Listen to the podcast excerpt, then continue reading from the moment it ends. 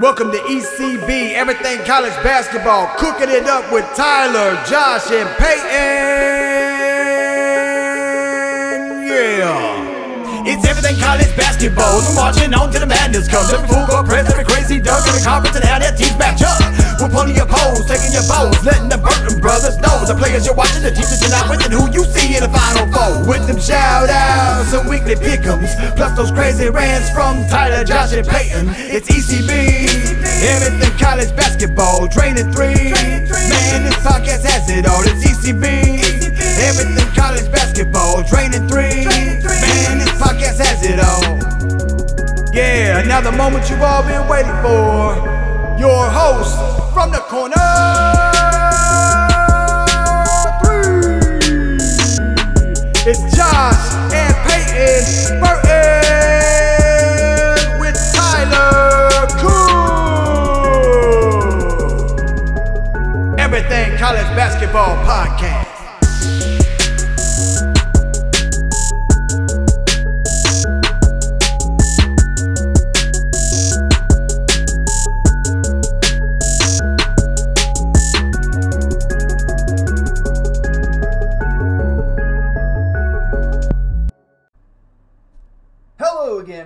Welcome everybody back to another edition of the Everything College Basketball Podcast, episode six to the five.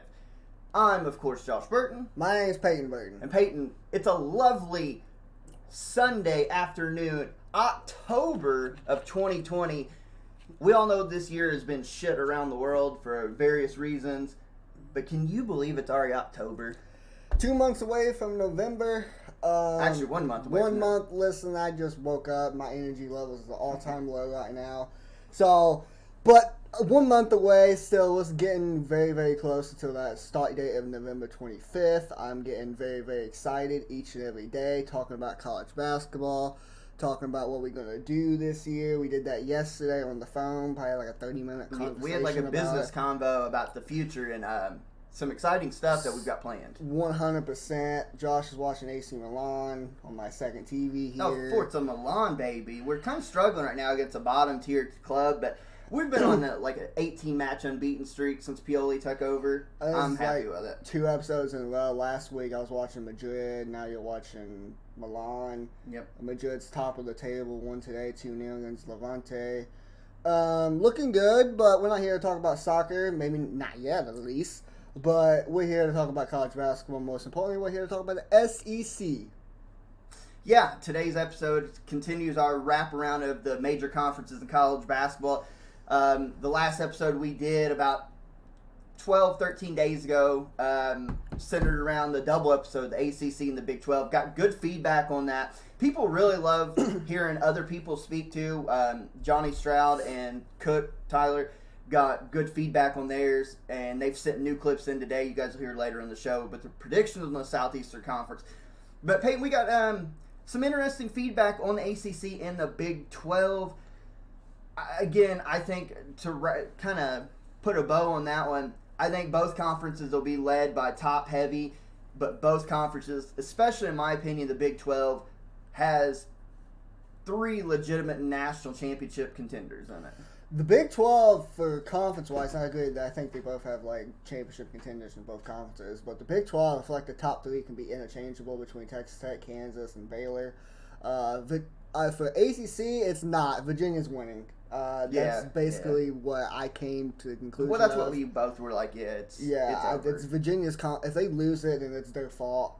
Um, but the Big 12 is a little bit more interchangeable, especially with the top three. But nonetheless, both teams, or not, both conferences, both have heavy hitters that can honestly make it to the Final Four and really compete for a national championship. So before we dive headfirst into the Southeastern Conference, Peyton, let's go ahead and talk a couple other happenings that came out this past week in the college basketball landscape. Have you ever, have you ever seen a schedule? We've seen tough ones. We've seen Kansas, Gonzaga, Kentucky, Louisville, Duke, North Carolina, Indiana, etc., etc., etc. Play like a, a rough. Michigan State's notorious. Remember last year they played a rough Oh, schedule the first month of the year, right? Non-conference is brutal. Never in my life have I seen what I'm getting ready to say. We talked about the Big 12. We talked about Baylor being a team that could legitimately win the national title. Probably in the preseason AP poll will start top five for sure. Mm-hmm. Yeah. It came out this past week on Twitter. Jeff Goodman reported Baylor's first five games. Now I'm going to keep this in mind. First five. One, two, three, four, five. In a row. No breaks, no cupcakes in between. First five. Now, starting date November 25th. Potentially, um, and I'm not sure if that means potentially in the Mohegan Sun or oh no, okay, never mind. Potentially, I guess where number 43. I know you only go top 25, but some of these guys rank them like one through 50, kind of like we did last year. Yeah. Number 43, Michigan opened the season. Okay, uh, that's a tough one. Baylor should be favored, right? Yeah. Um, the very next day in the Mohegan Sun, not a day off, not a week off. The very next day, if you go by Michigan, number two Villanova. So you're going to play Michigan and then probably Villanova back to back. You think that's hard? Three days later, they go at Seton Hall, who have is ranked according to Jeff Goodman number 30, just outside top 25. Yeah, I get it. They don't have Myles Powell. Seton Hall could still be a dangerous team. Yeah. Interesting pieces. Three more days later, the Jimmy V Classic. I don't think it's set in stone yet who they're playing, but he all links lead to being possibly number eight Illinois. And if that wasn't worse, three more days later in Indianapolis versus Gonzaga. Arguably, I mean, if Baylor survived, they would be number one. Gonzaga would be number two. But preseason, this could be one versus two on paper. That's all. The first five games, all within a week, ten days time. They're going to play number forty-three Michigan, number two Villanova, at number thirty Seton Hall, number eight Illinois possibly, and then for sure set in stone. It came out this past week. Number two Gonzaga and Indianapolis at Lucas Oil Field. Have you ever in your life seen a schedule like that? No, not like that. Not in the, that span of games. I mean, last year we mentioned Michigan State. They had to play obviously. Uh, the, who do they? Uh, Kansas. Wait, no, they played Kentucky in the Champions Classic. Then they had to play Seton Hall about a month later, and They were it would have been tougher if they had to play teams like Kansas and the Maui or Dayton. Really, how well of a season they had. But they didn't. They got beat in the first round to Virginia Tech, I believe. Yep. And Michigan, they had like a tough little schedule when they was in the battle for Atlantis. They won that. Had to go through Gonzaga. Had to go through Carolina. North Carolina. Yep. Um, maybe Oregon. I don't. yeah, I think it was. I think it was Oregon. And then right after that, they had to go at Louisville when Louisville's like one of the best teams in the nation, Yep. and ultimately got beat. But nothing like this. I mean, Villanova, Gonzaga, um, Michigan. That's Seton Hall. I mean, they can be sneaky good. They did lose Myles Powell, which is a huge piece, like a mega piece that they lost yeah. uh, since he graduated. But still, that's still a tough ass schedule. And we've seen, I want to read it. We've seen schedules that are tough, like you mentioned, but not the first five games and not in like 10 days. No, not at all. I mean, that is brutal. Baylor is setting themselves up for, you know, it, it would be something if they came out like four and one in that. It to me, it'd even be something if they came out three and two on the winning side of things. They can say 500 above in those wins or those games, that'd be nice. Yeah. I mean, and then talking about being battle tested. And then that's why I said you add their Big 12 schedule, and we don't even know the rest of the schedule. That's just the first five. Yeah. You, you add in their Big 12 where they're going to have to play Kansas twice. They're going to have to play Texas Tech twice. They're going to have to play Oklahoma State twice. That's brutal. not even that. Don't they have the Big 12 SEC Challenge as well? Yeah, and I'm not even sure who they're matched up with. I, I don't know if that's been revealed yet. Let me, um, Uh, it might have been. Um, if it's any of the top like five teams in my predictions for this year, then that's just adds even more uh, pressure that they have. But hopefully that Gonzaga um, Baylor game that's at Indy, it'd be nice if we can go to that. Hopefully they allow some capacity of fans. If they do, then ECB will try our asses off to be at that game because that will be a fun one to watch and be able to experience. Um, but that's really not the only like scheduling. How about Vill? You mentioned Villanova playing Baylor. How about Vill- Villanova and Virginia's trying to play, or at least Villanova's really Yeah. trying to get that game against Virginia in the 2020-21 season, which would be huge because you're talking about two of like the best coaches in this last decade and Tony Bennett from Virginia, the defending national champions, and Jay Wright from Villanova, who's won two of the last three. Two big time coaches who Yeah, I love. right. Still two of the last three. I I, forgot. yeah. two big time coaches that I'd love to have at my um, school. So going And- head to head, Do you want to tell them what when we were talking about this on the phone yesterday? What I said, uh, how that game might play out. uh, what'd you say? First one like fifty. First wins? one to fifty might win that one, but it could be the most entertaining, low-scoring game we see. Yeah, uh, I think it'd be interesting, especially because Villanova they really shoot the ball shoot the ball well from three. I At least historically they do, especially like the last five years. That's really what Villanova thrives on, and obviously Virginia that pack line def- defense is just suffocating. I think looking at that one, um, you know, Virginia's defense, the way Villanova likes to go small at times and put five guys around the perimeter who can dribble, drive, and shoot the basketball. Will it spread Virginia's uh, pack line out? You remember a couple years ago when Duke had um, that ta- like R.J. Barrett and all them, and they beat Virginia. That's kind of how the model was laid down. You got to be able to hit threes and then spread them out, and then be able to attack the rim. That would be a fun one. I love these. See, this is what we were talking about too. Everybody's talking about these MTEs, the multiple team events that everybody's trying to get into. We've seen with Duke's trying to lead theirs and what the they should call the Coach K Invitational, but they didn't add nobody. They added Howard and they added I don't remember the other two. It was like I'm going to use Navy and North Carolina A&T for example. I know Howard for sure is out there, but they've got it set up where Duke's not even going to play every team. They're going to play the other two teams and not play Howard when Howard now has uh, uh, is it Makur Makur Maker Maker or whatever. Yeah, Makur Makur. Um, and they also got Nojel Eastern, so that's going to be a decent Howard team. But they're avoiding them. There's no headliners. Louisville's trying to get theirs together. We don't know. Kentucky's got theirs, which is already set teams that they had played this year, anyways. Detroit, Richmond, and whoever else I don't remember.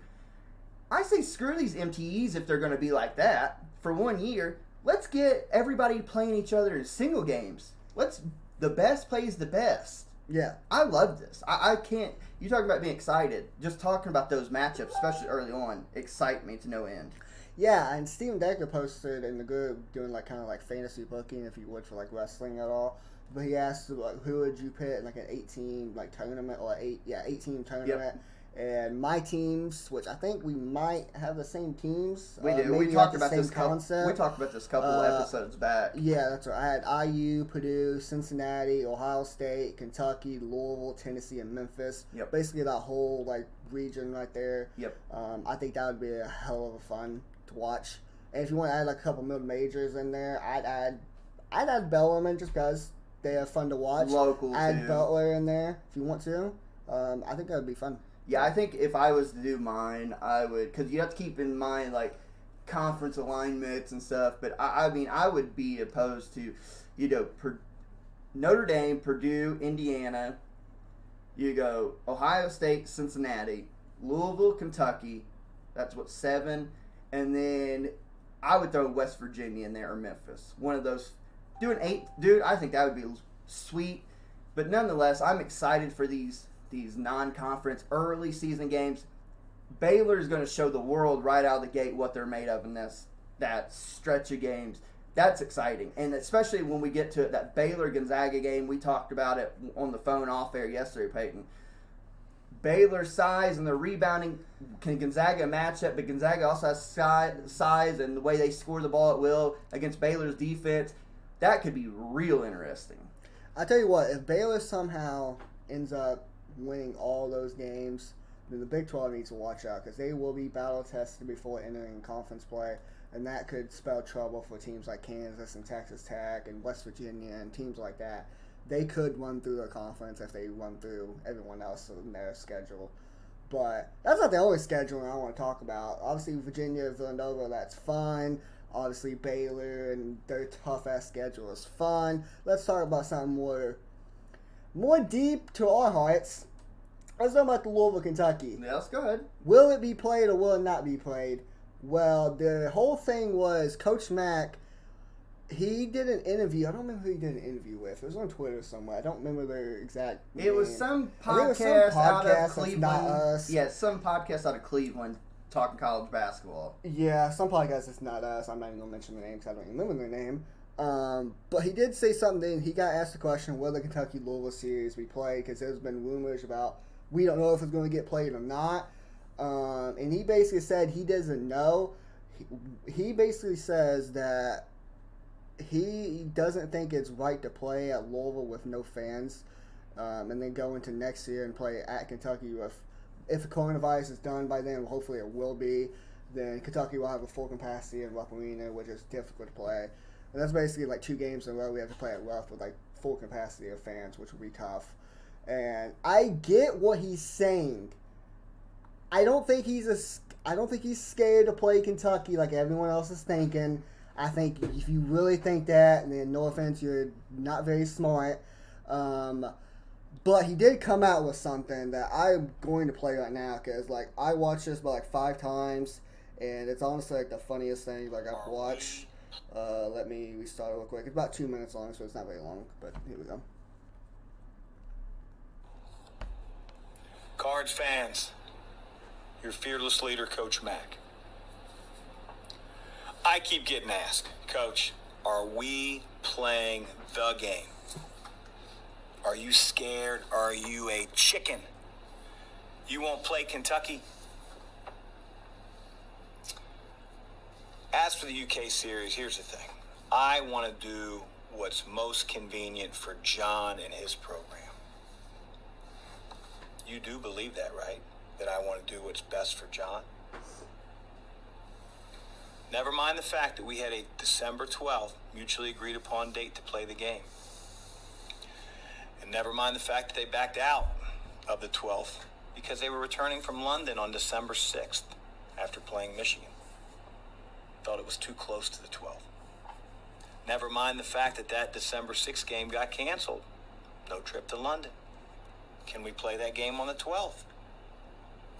Never mind the fact that they scheduled Notre Dame in lieu of playing us on the mutually agreed upon date of December 12th. Never mind the fact that they called ESPN and tried to change one of our ACC games without our knowledge or permission. Never mind the fact that Coach Stoops and his football program at the University of Kentucky honored that request in football to move Louisville's home game from 2020 to 2021. You can do it in football, seems like you could do it in basketball. Never mind the fact that the University of Cincinnati asked us to do the exact same thing that we're asking Kentucky to do. And we honored that request. Listen, I don't want to stand in the way of college basketball's best rivalry. Whatever is most convenient for Coach Cal, we'll do it. See you in the Um Center. Go Cards. Okay, let Yeah, me interject ahead, here. ahead, First of all, that was a good promo. if you've seen the visuals and stuff, that's a good promo. There's a couple things I want to digest or dissect here. One, he talks about the football. Yeah, Coach Stoops is, was nice enough to to change that because the freaking pandemic changed everything. The game got canceled totally. It's not like the game was still going to be played and Coach Stoops is like, hey, yeah, um, we'll do you a solid here. No, the game got canceled. So he's like, well, I'll do the right thing then and we'll push it back. They weren't playing this year. So that's one thing. Two, he talks about some, I don't know whether it is. I, all we know is we can take his word for it because we don't know whether it's true or false about the ESPN accusation stuff. It wouldn't surprise me either way. Talks about Cincinnati and they honor it and all this. Mack, he's still getting a home game. It's not like you're going to play two years back to back at Rupp Arena. You're going to play at home. You're, you're going to play at home. Do you think that it makes any difference that if you play at home this year without fans or limited fans, everybody else has got to do it? So there's two options. You can either play in Louisville with limited fans or maybe even no fans and still play the game, or you can back out. I think it put. I know he tried to put the heat on Cal, and it was a good promo. But I think either way, he was going to come out the heel on this if he backed out of the rivalry game because Cal had already said what Cal did as a babyface himself, which he's really good at doing this and turning the script, is when uh, Mack made those comments and got back to him. Cal's like, "Well, we'll play him, but if they don't want to play this, we'll just schedule another game." So then it put the heat back on Mack, and that, that's why he came out with this to try to put the heat back on Cal. But if that game got canceled, ultimately it came down to Mack for kind of making a stink about it. I just want the game played. I thought it was a good promo. I thought it injected some life in his rivalry. Because if you guys remember last year and the year before, I would talk about how nice Mack is and all this other stuff, that he needs to go kick a baby or something. Well, here we go. We're firing it up now. I think it's a good thing for the rivalry. And we're going to play it on December 29th. It was 29th or 27th? 29th, I think. Uh, it's 20. I Someone says a 20. I think he said 26. Okay, 26th, 27th, whatever. Which might not happen because ACC does not like having conference games like like two days after Christmas or like a day after Christmas. So that might actually get changed. Well, whatever it is, late December. I, I mean, I'm glad we'll play. It injects rivalry. Now we got a little talking point. I think it'd be fun. If you remember Mack, he had a crazy rivalry with Mick Cronin during the Xavier Cincinnati days. Um, they had crazy rivalries there, so he's not uncommon to this thing. I thought it was a good promo. I think it injects life in the rivalry, but I think he needs to pull back just a little bit because ultimately, in my opinion, had that game not been played and Cal went another direction, I think he would have came out the heel in this just for kind of pitching a stink about it. Uh, a couple things on what you said. Uh, like you said, I don't have any information about the whole ESPN thing. I don't have any information of what he said about the December 12th date, about them backing out after they didn't want to come back. It's too soon since they had to go to London to play Michigan, but that game got canceled. They scheduled a game against Notre Dame, blah, blah, blah. I don't know if any of that's true. Uh, you can only take his word for it. Um, I don't know if he'd lie about stuff like that, and but even if he did, I don't necessarily care. Like you said, I just want the game to be played, and I have a simple solution for this. I get what he's saying uh, about the fact that he doesn't want to play at Louisville when there's no fans, and then go next year to Kentucky when there's probably going to be full capacity of fans. Um, I get all of that. I get what he's saying about Cincinnati honoring that.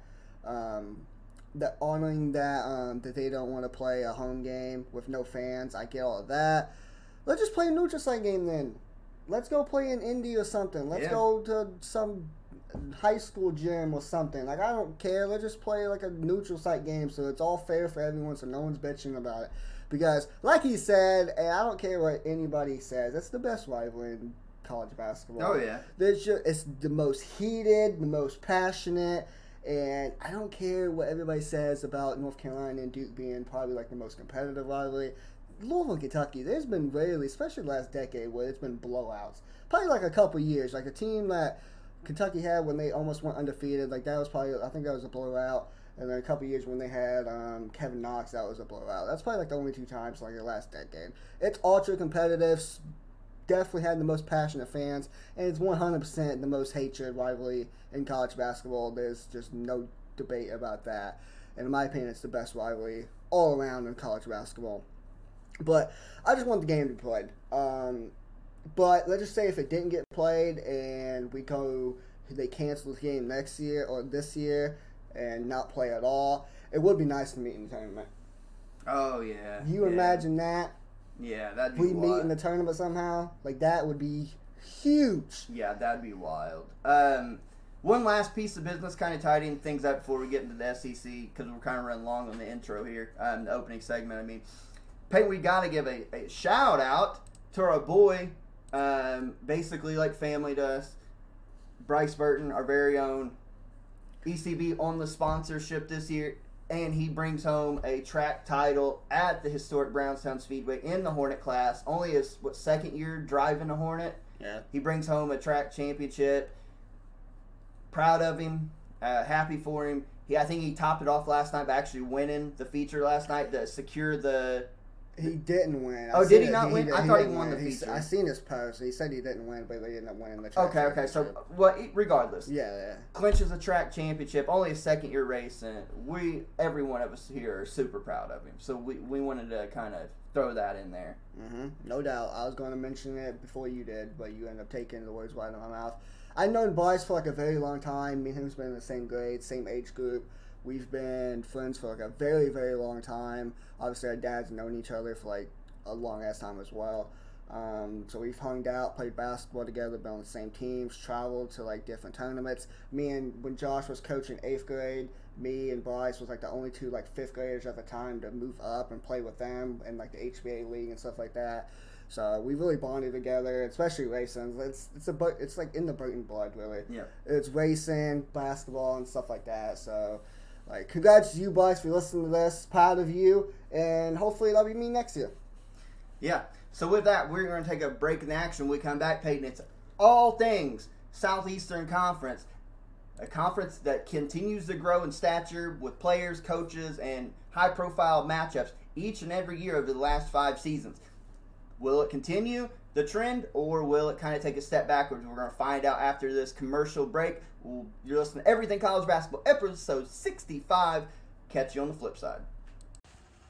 The good old SEC. Where do we start? We will start at the damn bottom. Nothing to be surprised about here is Vanderbilt. They lost Aaron Nesmith, but also Saben Lee. You know, they lost a lot from a team that really wasn't good last year. So don't see them to make any waves in any type of way. You know, the biggest fall off this year in the SEC, I believe, will be Georgia. You know, you lose a guy like Anthony Edwards, you know, a guy that could have went anywhere in the country and he decided to fall to you guys last year was a blessing. But I don't see anything like that coming in for Georgia. Georgia's going to stay at the bottom of this too.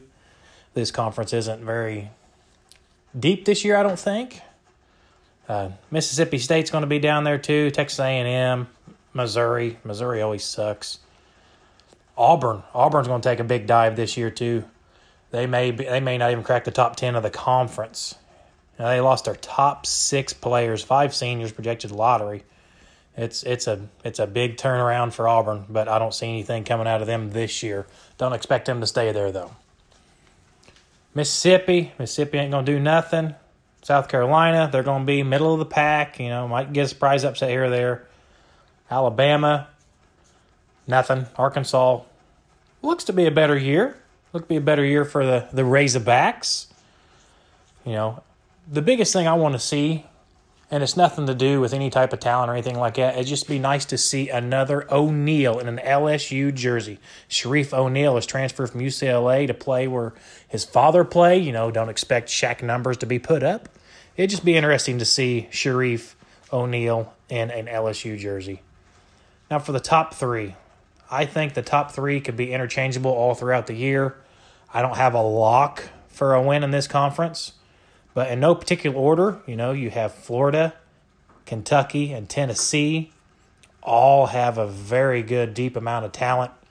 You know, Kentucky doing their normal stuff with with new freshman year in year out, but they're starting to get transfers, and that, that's what's making it more interesting with with Kentucky and John Calipari. He's getting more transfers in that have a little bit more experience in the game. Florida, Florida's keeping Scottie Lewis and Keyontae Johnson for another year. Now, they went 11 and 7 last year in the conference. Really cool. Really cool to see Florida come back. You know, they, they won those two back to back with Joakim Noah and Al Horford and all them cats, but kind of haven't got back to that type of talent. Be nice, be nice to see if they can make a nice little run this year. Tennessee, I always got a, a lot of respect for Tennessee, but don't expect them to, to fall anywhere lower than three this year. But that's that's a quick little snap of the SEC, in my opinion, fellas. Now you're going to get back to Josh and Peyton. Peace. Hey there, guys. It's Johnny. Um, my predictions for the SEC this year I fully expect Kentucky to pretty much run away with the division. Um, I know they're going to be young, they're going to have a lot of new faces, but the talent is just so missed and so deep. I uh, don't really see anybody truly contending with them. Um, but you're going to have, you know, Florida and Tennessee in there. You're going to have uh, LSU. So there's going to be some some depth at the top of this division. Um, probably the top five or six teams are going to be really good and uh, could make some definite noise in the tournament this year. Um, probably the biggest jump this year, I, I think, will be from either Arkansas or Alabama. Uh, expect them to uh, probably outperform what they did last year. Well, Arkansas was already pretty decent, but so yeah, I think that the uh, The division's going to be tough, but I fully expect Kentucky to really run away with it. And uh, unfortunately, the Cats are in contention for the title again this year. So, anyway, that's my thoughts on the SEC. Thank you guys. Have a good day. Everything college basketball listeners, what's going on? It's Conrad Cushman from Everything Pro Wrestling.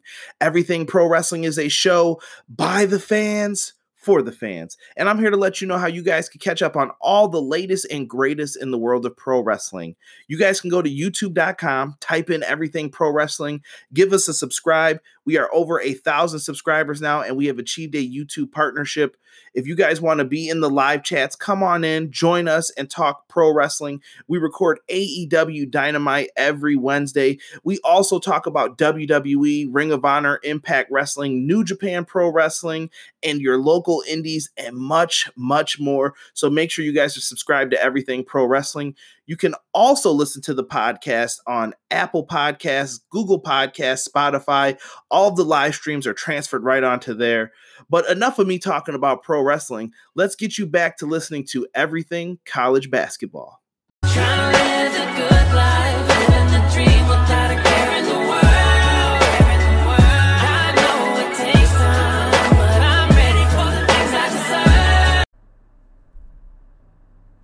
Welcome back to the episode 65 of the Everything College Basketball Podcast, the SEC previews. Peyton, as you just heard during the intermission from Johnny Stroud and Tyler Cook making their SEC predictions. Um, I I think this conference. I talked about it right before the the other side of the break. I think this conference will continue because of the high profile coaches they brought in the last five years, because of the high profile recruiting. I think this conference is going to continue to make another stride. I think the top couple teams are going to be really good, but the middle of the conference is going to be where it gets kind of Big Ten esque at. Maybe not as deep as the Big Ten, but I think when you're talking teams six, seven, eight, nine, maybe even ten, they could all be right there tournament caliber teams. I think so too. Um, besides like the top like five schools, um, who are obviously definitely going to make the tournament, like very well be really good this year, uh, conference play and in regular season, and probably make a deep tournament run as well. I agree. Teams like Mississippi State and oh, not Mississippi State, sorry, um, teams like Arkansas and Alabama, could be sneaky good this year. Um, Texas A&M with Buzz Williams could be sneaky good. We, we don't know. You can never count him out. Yeah, you can never count Buzz Williams out. He's a phenomenal coach. His second year at Texas A&M. Obviously, coached Virginia Tech a couple years ago. Went to a Sweet 16, played against Duke. Almost could have won that game. Uh, so a very talented coach. You never know when it comes to like, teams like that with a good level of coach like Buzz Williams is. So it will be interesting to see. Obviously, top heavy is going to be very, very good. Um, teams like uh, I already mentioned the teams that could be sneaky good, and like the bottom half is bleh, not to be good at all. Yeah. So let's go ahead, like we've done with the other conferences, kind of take a look backward before we go forward. Peyton, notes from last year. Kentucky wins the league, going 15 and 3. They won the league by a whole three games over Auburn. The Cats 15 and 3. That included losses. When they lost in January at South Carolina in a game that they were up almost 20 on and lost that, if you'd have told me then that Kentucky was going to win the league and win the league by three games over a team like Auburn last year, I'd have probably told you you're crazy. But that's what the Cats, they caught fire at the right time, and I think that they were absolutely surging at the right time to make a deep tournament run. Is that the game that Coach Cal got a technical or something like that? I know it was one of the. I think I think Carolina that was. don't I, just actually remember we got beat on a buzzer beater, and of course everybody who beats Kentucky rushes the floor. Well, yeah, because it's a Super Bowl win. Kentucky's one of the most historic programs of all time. Obviously, second, like I think like top three in all time wins. We're number first, one. Yeah, number one, Number and like one. second in championships behind only UCLA at Yep. eleven. So a very historic program. Uh, everybody rushes the floor against them, except like top level teams who've done it before. Yeah, But looking at you, Indiana. yeah. Um, but I think if you would have told me last year that, could, especially after that loss to South Carolina and then ultimately lost to who to Tennessee as well, Mm-hmm. um, especially with the stuff that happened to Hagans when he didn't like want to play or whatever, uh, he had like his I don't he know what his his issue issues. was. Yeah, he was just going through some stuff there late in the year. Um, I didn't think Kentucky would actually pull it out. I thought maybe Auburn would have won it, but they ended up somehow getting hot and putting it all together. Chris, uh, not Chris Mack, sorry, one coach. Uh, coach Cal does what he does best. He gets teams gelled together and gets them working together, and then ultimately ended up winning the SEC. Um, won by three games and very impressive. So we talked about. Remember during our Big Ten um, look back and predictions, I mentioned that they led all major conferences with teams finishing 500 or above, and that was nine. Yeah. The SEC was right behind them. They had eight teams, 500 or better. Mm-hmm. Kentucky, Auburn, LSU, Mississippi State, Florida, South Carolina, Texas A&M, and Tennessee, all 500 or better records in conference. That is impressive. Yeah. That is impressive in a lot of fashions, um, especially when the narrative is, oh, the SEC, blah blah blah blah. This conference is getting better. It, it's not. It's not SEC football No. level standards, hell no. but I'm telling you, you cannot sleep on the SEC basketball conference anymore. when you think of SEC, they're definitely mainly a football conference. Uh, but that's not to say they can't be a good basketball conference as well. Uh, they definitely have good teams, obviously Kentucky in there, obviously. But they definitely have very good coaches in the SEC. Obviously, Coach Cal, Buzz Williams, um, Rick Barnes, guys like that, Bruce Pearl, um, Will Wade from LSU. You got top level coaches. That's some of the best coaches in college basketball and they got very good teams in there as well. It doesn't surprise me they were second only behind Big Ten, which was the best conference last year. So it doesn't really surprise me. I think SEC is on the rise. I think it's going to be a slow rise though. Yeah, but eventually they'll be on the level with like ACC and the Big Ten stuff like that, and competing for like the best conference. I think if you rank the SEC what they're good over good at in the last decade or so, obviously football is number one, and then I think you'd probably go women's softball, men's baseball, and then bas. uh, Well, women's basketball and then men's basketball probably even be fifth. But I think it's the narrative starting to turn around a little bit. Um, four teams with 20 wins or more. Kentucky and Auburn both 25 and 6 on the year. LSU 21 and 10. Mississippi State, Ben Howland and company 20 and 11. That's still again, that's another impressive stat, especially when you look at Auburn and Kentucky 25 and 6 overall. Those were teams that were ready to make a run in the tournament. Yeah, one hundred percent. They definitely were. They could have made a run of tournament, especially a team like Auburn who finished twenty five and six. They definitely could have very well, maybe want go back to back Final Fours if it tournament happened, which ob- obviously it didn't. But with the talent they had, they definitely could have definitely got to at least Elite Eight. Um, and obviously Kentucky championship contenders every year. Yeah. So looking back to last year on the SEC uh, awards, if I could spit it out, Kentucky's John Calipari earned SEC Coach of the Year honors. Kentucky's Immanuel Quickley was selected SEC Player of the Year, which we will talk about here in a second. Skylar Mays earned SEC Scholar Athlete of the Year, which we don't vote on. You know, we don't predict because Yeah. it's hard. Georgia's Anthony Edwards was SEC Freshman of the Year. Mississippi State's Tyson Carter was SEC Sixth Man of the Year. And Tennessee Yves Pons was Defensive Player of the Year.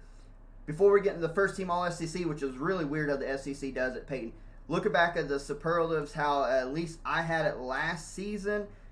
I had my player of the year, Anthony Edwards. Wrong about that. And Remember, Immanuel Quickley made the run the last like six, seven weeks because I thought it was gonna be Nick Richards before that. I did too. and then Immanuel Quickley became like the best player, not only in the conference but maybe in the in the nation at one point.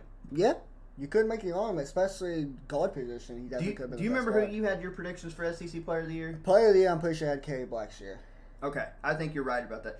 Defensive Player of the Year, I think we all had Ashton Hagans. This one surprised me. Yeah, I think we all had Ashton, and it's not that he'd had a bad defensive year at all. Uh, you remember he locked down Texas Tech in the Big 12 SEC clash. But Yves Pons, what he did, six six forward and almost averaged like two blocks a game. Yeah. That's ridiculous. Mm-hmm. Um, freshman of the year, we did get that right. At least I did. I had Anthony 100% Edwards. we all got that Anthony right. Edwards was by far.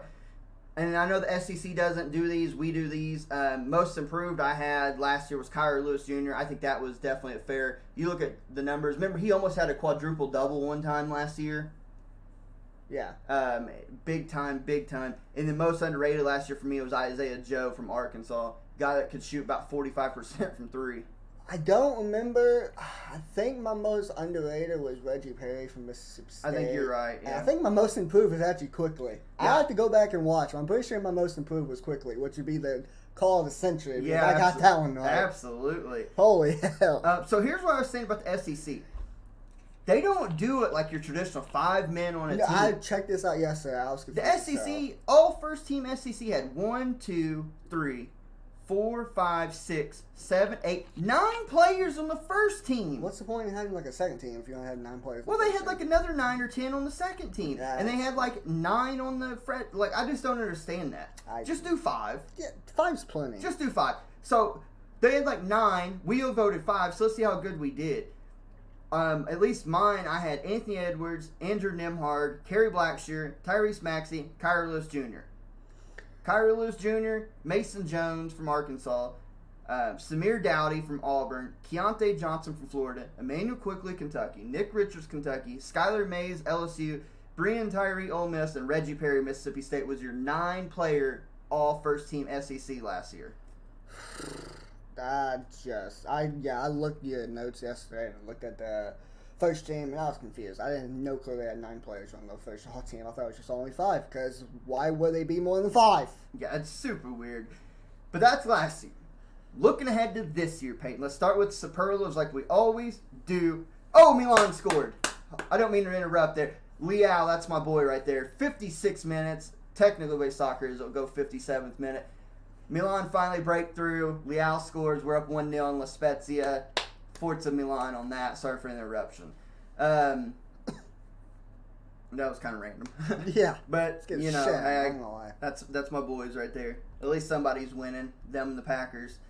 Um, but anyways, this year's prediction: superlatives. Peyton, I'll let you tee off first. You get the first swing at it.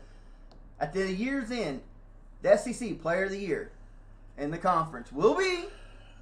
I'm sticking with the state of Florida. I'm going Scottie Lewis from Florida. He's returning this year. He was a freshman last year, former five-star wing. Uh, he had a pretty decent year. Uh, he averaged about was that eight and a half points per game, three point six rebounds per game. I think those numbers are going to increase drastically, especially since Kerry Blackshear is obviously not there anymore. I think he's going to be a more focal point of the offense, and I think he's going to have a mega year this year. I think there's a a load of candidates that could be SEC Player of the Year, but I'm sticking with the state of Florida like I did last year with Kerry Blackshear. I'm going with Scottie Lewis. Yeah, and he was a surprise guy to come back. Five star kid coming back for a sophomore year. Yeah. Very surprising. Peyton, I'm going with one of the teams that you admire. I definitely know, like in football, but Uh, I think coming back, you talked about another surprise. I think with the pandemic is one of these guys we talked about that normally probably would have left for the draft, but he decided to come back and is going to be a part of a really solid LSU team. Peyton, my SEC Player of the Year, I'm going Javonte Smart. 6'4 junior guard. He had a plus 2.1 assist to turnover ratio to top the SEC, averaged 12.2 points a game, 4.2 assists per game.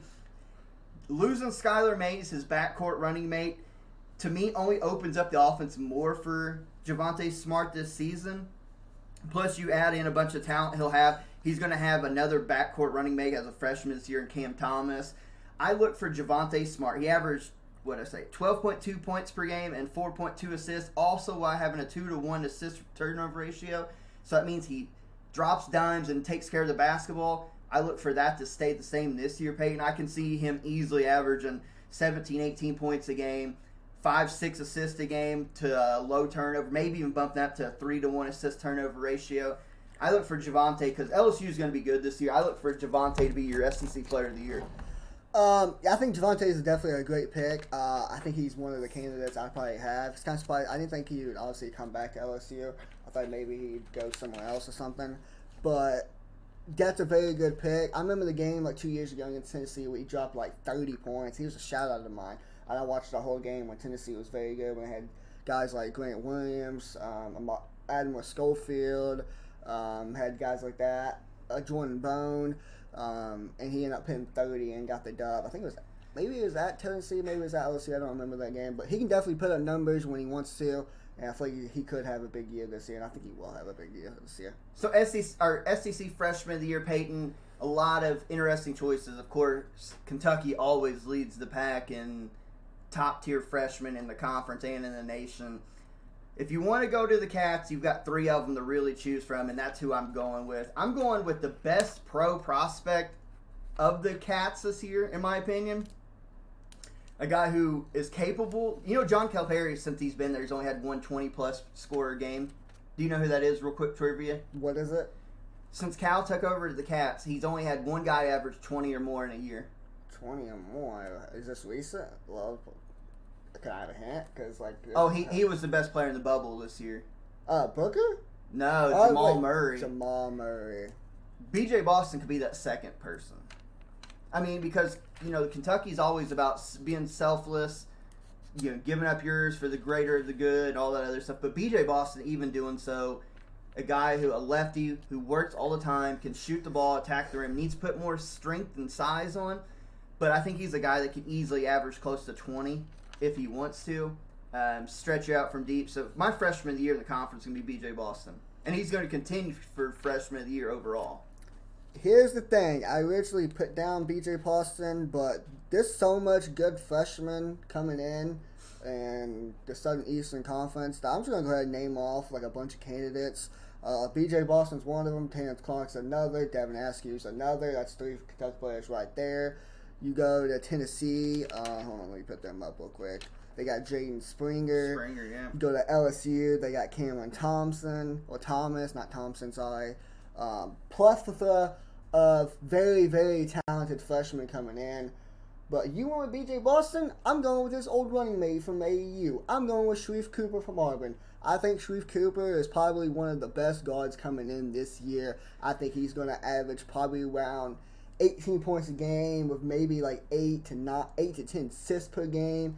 He's going to run that offense for Bruce Pearl, and he's going to put up big time numbers for Bruce Pearl's Auburn Tigers team. And he's going to be the reason. Also, I forgot JT Thor's another one. Yeah. He's going to be the reason. Him, as long as JT Thor, well, I think Auburn will have a big time year this year and shock some people. So I'm going with Sharife Cooper. You can't really go wrong with either Cooper, Boston, or any other Kentucky guys, or any other guys I just mentioned. But Sharife Cooper's my freshman of the year. Yeah, so defensive player of the year, we both have the same person. Peyton, it's kind of silly to go against the reigning defensive player of the year. We both got Yves Pons from Tennessee. The guy at 6'6", like I just mentioned a few minutes ago, averaged almost two blocks a game, close to 10 rebounds a game, I think. And he can go, being at 6'6", he can defend you on the wing, and he can slide down. He's got strong enough, he's physically strong enough and fit enough that he can go down and muscle you up on the block. And he gets these weak side blocks because how athletic he is. Peyton, when he jumps to his full height, his elbows are above the rim. Yeah. I, even the head above the rim, that's not impressive enough. He's an athletic freak, good defen- great defensive player, should I say. Moves his feet well and weak side blocks. There's no reason not to pick him again to go back to back. No, you can't. You cannot pick against the reigning defending um, defensive player of the year. So, Gibbs Pons is my pick as well. Peyton, your most improved player in the conference this year. Somebody you're kind of looking out for. You called it right with Immanuel Quickley last year. Let me see if I can go back to back because I'm going with the state of Florida. I'm going with Trey Maine. Uh, Trey Maine was a former four star. He didn't have the best year last year playing behind uh, Andrew Nembhard. He only averaged about 5.3 points per game with like two rebounds per game. He's 6'4. He's a sophomore this year, weighs about 170 pounds. I think he's going to be the focal point on the offense as long, along with uh, Scottie Lewis. Uh, it's a nice little one-two punch between those two guys right there. Um, both sophomores. I think he's going to run the offense. He has tremendous vision for being his size. Um, and I think he can defend a little bit. And he's like incredibly athletic. Uh, he reminds me a lot like John Wall when he was at Kentucky, that athleticism. And guys like Ja Morant as well. I think he's due for a big time year this year. I think he'll average about probably in double figures in scoring. Uh, probably around like 13 points per game, and probably close to about like six assists, assists per game, like five rebounds per game. I think he's due for like a pretty good time of year. Yeah, I think that's a fair fair assumption. I'm going with somebody who's really off the radar if you think about it. Um, Uh, we just heard not too long ago Cook's not very high on Auburn. I'm a little higher on him than he is for reasons that you've mentioned, like a guy like Sharife Cooper and JT Thor and et cetera, et cetera. A guy, my most improved, I think, is going to be Allen Flanigan from Auburn. As a freshman last year, he played in all 31 games Auburn participated in, averaged about 14 minutes, 13.8 to be exact, averaged 3.2 points per game. That's not terrible for a freshman. He hmm. played in every game, played, you know, almost a third to half of the game, contributed here and there. I think he's due for a, a nice little breakout year. He's going to play with Sharife Cooper. He's going to play with some talent down there. Yeah. He'll have the ball in his hands. I think as long as he can consistently find a niche for him, be a guy maybe who's just a corner three point shooter or an extra ball handler. I think he could put up. I don't think he'll ever double figures, but I could see maybe like seven and a half a game, being a nice contributor for a good Auburn side, and I think that'd be enough to mount him close to most improved. Um, that, that's experience coming back too. It's not often that you see, um, you know, a guy play as a freshman every single game and contribute somewhat. So Allen Flanigan's my most improved from Auburn. My most underrated player, I'm going with the Cats, Peyton. I'm going Keion Brooks Jr. I think he's due for a big year this year too. I could easily put him most improved. I think he's due. He really helped Kentucky win their last game of the year. That come from behind win against Florida. Big at six eight, can defend. I think he needs to be more consistent. But I think people sleep, especially with the talent that comes into Kentucky. You know, we're talking about B.J. Boston, Terrence Clarke, maybe even Oliver Sarr if he gets eligible. People kind of still forget about Keion Brooks Jr. is going to be the sophomore, kind of that veteran, been there, done that leadership deal. I don't think you should sleep on Keion Brooks Jr. for very long. I think to me he's going to be the most underrated player in the conference. I'm going to switch my pick um, because now the more I think about it, I originally had John Petty from Alabama. He averaged about 14 and a half points per game, 6.6 rebounds per game. He'd be my most disappointing. He's a former five star that should have been gone to the league by now. But I'm actually going to switch mine because he was a former freshman. He's coming back for Tennessee. I'm going with, he was a former five star, I believe, Josiah Jordan James. Yep. Uh, if you really think about him, he was a starter last year. He only averaged about seven and a half points per game and averaged about five and a half rebounds per game. It says on the uh, book here I'm reading, he assisted on 24% of the Vols field goals and hit 43% of threes in SEC play. That's very impressive. Do you know who he reminds me of? Not to cut you off. Yeah. To me, he's almost hand in hand with Samuell Williamson from Louisville. Five star kids, both forwards that could do a lot, that really talented. They just struggled to find their footing, but when they turned it on, they were five star for a reason. hmm And with all like a big time freshman coming in with Jaden Spring and Keon Johnson, you really don't think much about Josiah Jordan James. I totally kind of forgot about him. I'm not going to lie. I did kind of forget his name until I started really thinking about it and doing research on Tennessee. And he is going to be a big time opponent for them. And reason that I probably have him like top three in the SEC and probably competing for maybe like in the Final Four appearance this year. So big time player. He's going to do big time things, and he's definitely my most underrated player. So there you have it for the superlatives. Now let's get into the action. 14 teams in the SEC conference, an 18 game conference slate, which means unlike the Big 12 and alike, honestly, like a lot of the other power conferences, um, I think really only the Big 12 and the Big East play round robin style. Everybody else, but SEC is going to be an unbalanced. You'll play twice the teams that used to be in the East West, and then one other time against everybody else in the other division. So let's go ahead and get into it, Peyton. Wait, Start. did we do our first team? Oh gosh, no, we did not. We did not. My first team All SEC: Javonte Smart from LSU, Yves Pons from Tennessee, Keyontae Johnson from Florida, Jaden Springer from Tennessee, and B.J. Boston from Kentucky. Mine I actually brought mine down this time. I had to wing it like the past two episodes. Uh, mine's B.J. Boston from Kentucky, John Fulkerson from Tennessee, Scottie Lewis from Florida, Yves Pons from Tennessee, and Javante Smart from LSU. I hope you save your notes this year too, so we can have a frame of reference for next year. Well, I can tell you this: this is like the first this and like the ACC notes and what what conf- Big Twelve notes. I saved those three. Okay, so it's a frame of reference for next year. Yeah, I kind of I didn't think I forgot. Um, eh, okay, so let's start now at the bottom.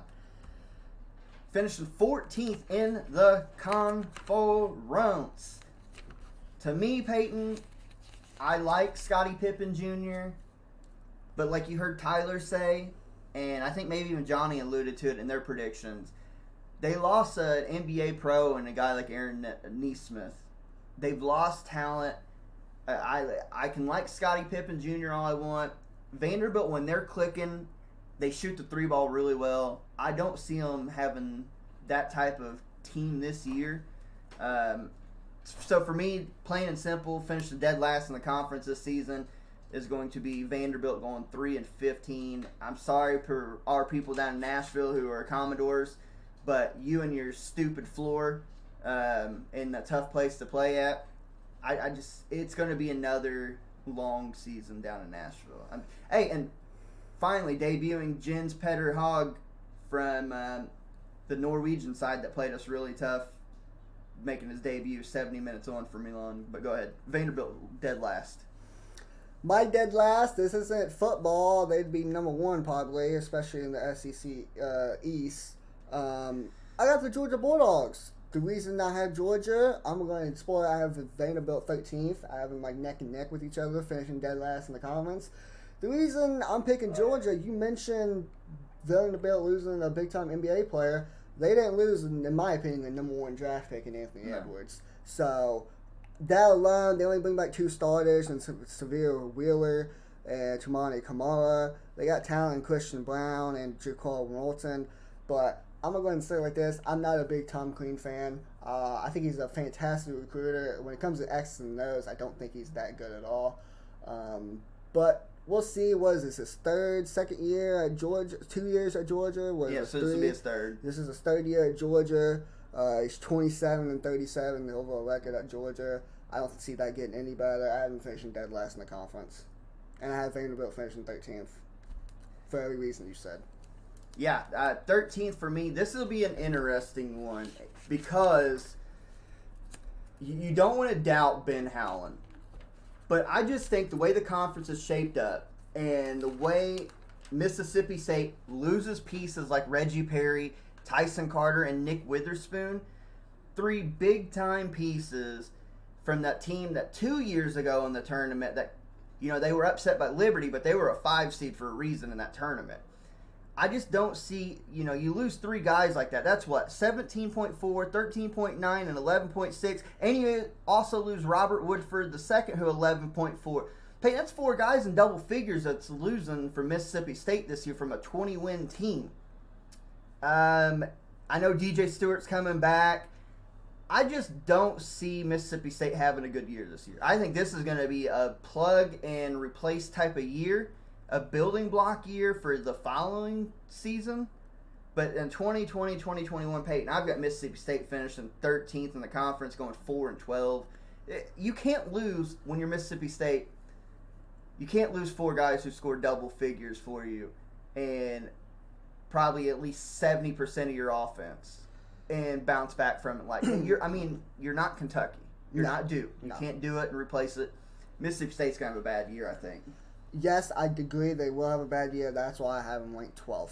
Uh, I have Mississippi State Bulldogs as 12th, finishing 12th in the SEC conference. Like you said, they only bring back two starters, DJ Stewart and Abdul Ado, um, who's a 6'11 center, who's a senior this year. So they got at least some experience, but they only got one. Actually, they only got one senior coming back, two sophomores, uh, two seniors coming back, excuse me, and the rest are freshmen. So besides those two seniors, really not that experienced at all. They're gonna have they're gonna struggle this year. Um, losing guys like Reggie Perry, who's a big time double double machine last year for them, it's gonna be tough. Not gonna have a good year. I have Mississippi State finishing 12th in the SEC. Yeah, I think it's fair. 12th for me, Peyton, uh, Texas A&M, Buzz Williams. Not because they won't be decent, and it's not because Buzz isn't a good coach, but this is only, what, his second or third year there, too. Second. It takes him time to get the ball rolling, like we've seen with Marquette, like we've seen with Virginia Tech. And once he gets it rolling, then they're, they're consistently towards the top half of the conferences. It's just, it's going to, I think the conference is what I'm trying to say is going to be good this year. And there's no room for being just mediocre. Can a team like Texas A&M surprise somebody and even knock you off at home? Absolutely. But I think that it's going to be another kind of building block year. I'm not even going to say struggle year. I think it's a building block year. But Peyton, they lose Josh Nebo, who averaged 12 and a half, and they lose Wendell Mitchell, who averaged 10. They do bring back Savion Flagg, who absolutely can stroke the ball. He killed Kentucky last year. Uh, Savion Flagg is going to be interesting. He could be an all SEC caliber, you know, first team type of guy. They do bring in a top 100 recruit and Jaxson Robinson, so they won't be terrible. You know, Buzz is bringing talent into College Station, but I think with the conference this year, it's bad. It's just bad timing. I have them finishing 12th, but I think they could be real interesting at times. Uh, Milan scored again. Teo, let's go. Open it up. 75 minutes, 2 0. Finishing 11th, I'm staying in the state of Mississippi. I'm going to the Ole Miss Rebels. Um, I think they bring back two, what they bring back three starters from last year's team that had where they finished. They finished 12th in the SEC, 6 and 12, 15 and 17 overall. Really not the best year. Um, KJ Buford coming back as one of the starters who's a junior who averaged 10, 10 points per game along with like six, six rebounds per game. Devontae Shuler coming back who's probably one of the best returning guards, who's very quick and has excellent vision. Uh, roughly 12 points per game, four and a half rebounds per game. They bring in a guy like Austin Crowley who can actually stroke the ball from three. Uh, he's going to be a sophomore. Um, they they bring in a walk on John McLeod, McBride. I don't know why I just said McLeod, uh, but that's not the one I want to talk about. They bring in a top 50 prospect out of IMG Academy um, who has bright future, Matthew Murrell. Uh, if anyone knows anything about like uh, high school ball, IMG is one of like the premier programs in Prep the high schools, school, yep. especially when they play in like the Geico Nationals. Um, they bring in like a big time talent like all year round. Like every year they have like big time like top twenty five, top fifty recruits that play in the games, uh, that play on that team. So, but they lose Breein Tyree. Uh, was probably like one of the best scorers last year. They lose him, average roughly about twenty points a game, and they lose Blake Hinson. I don't think they have like a terrible year, but it's definitely not going to be a good year. Uh, that's why I have them finishing eleventh. Yeah, I'm going to add on to that here in a minute when I get up to Ole Miss. I think a little higher of them than you do. Um, but 11th for me, Georgia, for all the reasons that you mentioned, Anthony Edwards, I just think that they're better, um, better than what you had them dead last. I think they're a little better than that. I have them going six and 12, but I do have them finishing towards the bottom half of the conference again. Again, Georgia can't lose Anthony Edwards and not really replace him. I know Crean's bringing in four star kids, the occasional five star, but I think it's just going to be an, until until Georgia learns how to play with a lead and to um, protect it, and also learn how to win away from home. Because remember last year they started the year off. Oh, Leão scored again. Does it going to count? Yeah. Milan's up three 0 Let's go.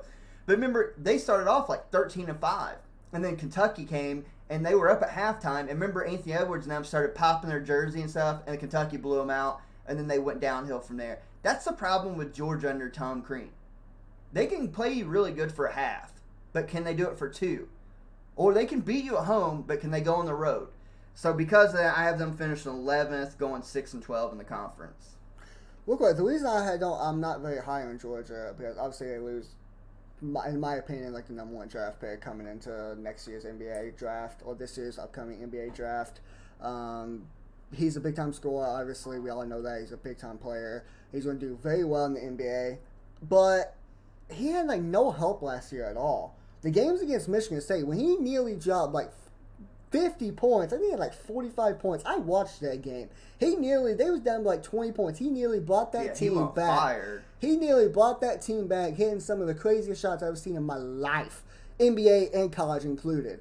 He went on fire and almost dragged that sorry Georgia team to be like a top at the time a top ranked Michigan State team, Yeah. led by Tom Izzo, led by who I thought was going to be a player of the year, Cassius Winston. Uh, he had like no help whatsoever last year, and to not have anybody with his type of talent to replace him, it's just going to be a struggle year. That's why I have Georgia dead last and not very high on him. Um, what number are we on? Number, Number 10. Uh, I actually have Texas A&M. The reason I have A&M higher than Ole Miss, and I know Kermit Davis is a great coach for Ole Miss.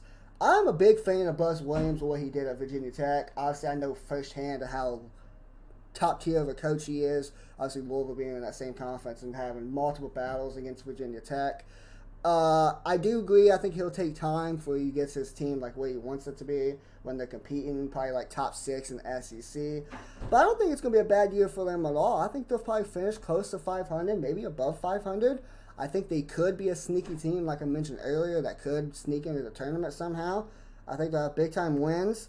Uh, the roster, I mean, Quenton Jackson, 8.8 points Not per game. Rampage either. Quentin Rampage Jackson. Yeah, that's a good point. Uh, they bring back probably one of the best defenders in the S. Oh, not defenders. One of the best rebounders in the SEC, Emanuel Miller, who's top ten in SEC in offense and defensive rebounding percentage. Um, who's a sophomore. Um, I think they could do pretty well. I mean, I'm still skeptical on them, but give Buzz Williams time. I guarantee in like a couple years now, he'll have that team rolling. Here's the one thing about Texas A&M before I tell you my number 10 team. Last year, you look at this rankings. They finished dead last in the conference three point percentage, shot 29.4%. Third, 334th in the nation. That's towards the bottom of the nation in three point percentage. With a guy like Savion Flagg who shoots the three so well, they did address the issue. They're trying to. You bring in three star LaDamian Bradford who can stroke it from three. Mm-hmm. If A&M can hit the three ball, like I mentioned earlier, talking about upsetting teams, if they shoot the ball, if they go from 29.4 to let's say they go up to like 34, 35%, right? Make a five, six point jump. Now you're talking A&M could be real lethal because they're going to defend for Buzz Williams and they're going to play you hard on the backboard. So that could be real interesting. But my number 10, let's see if Milan scores again. No, they don't. My number 10. You talk about underrated coaches. You talk about a coach that'll motivate you as I'm moving trash trash. around here. I hate playing this team on the road because no matter how bad we're good and how bad they might suck, or vice versa, they find a way to upset us. Who is it? Well, and I hate this damn song. I hate it. And they play it from tip from the beginning of the game to the end, especially when they win.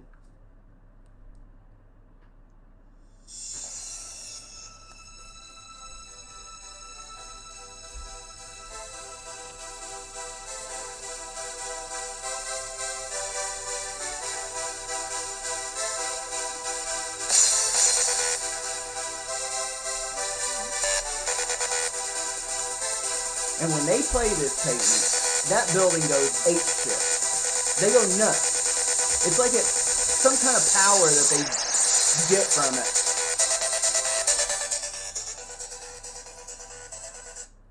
I'm talking about South Carolina. They finished.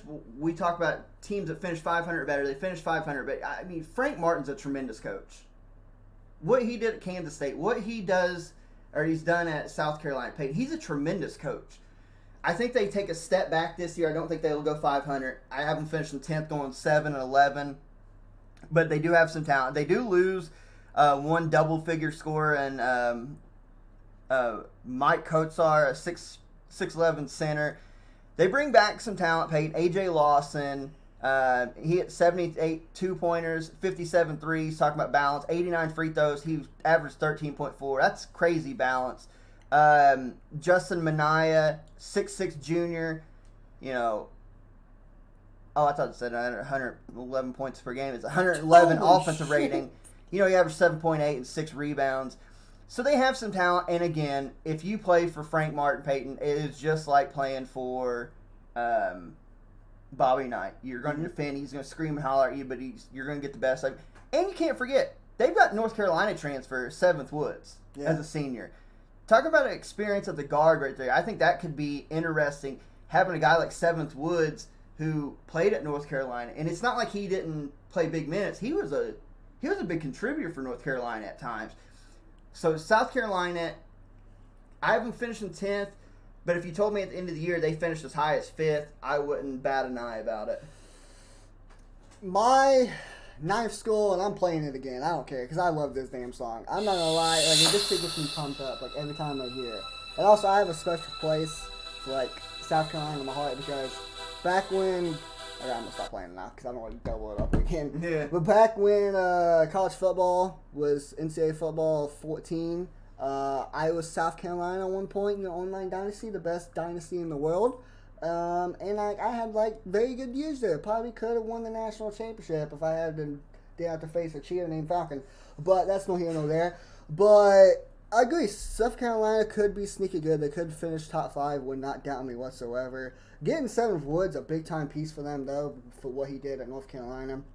I think he'll be able to keep the same energy at South Carolina this time.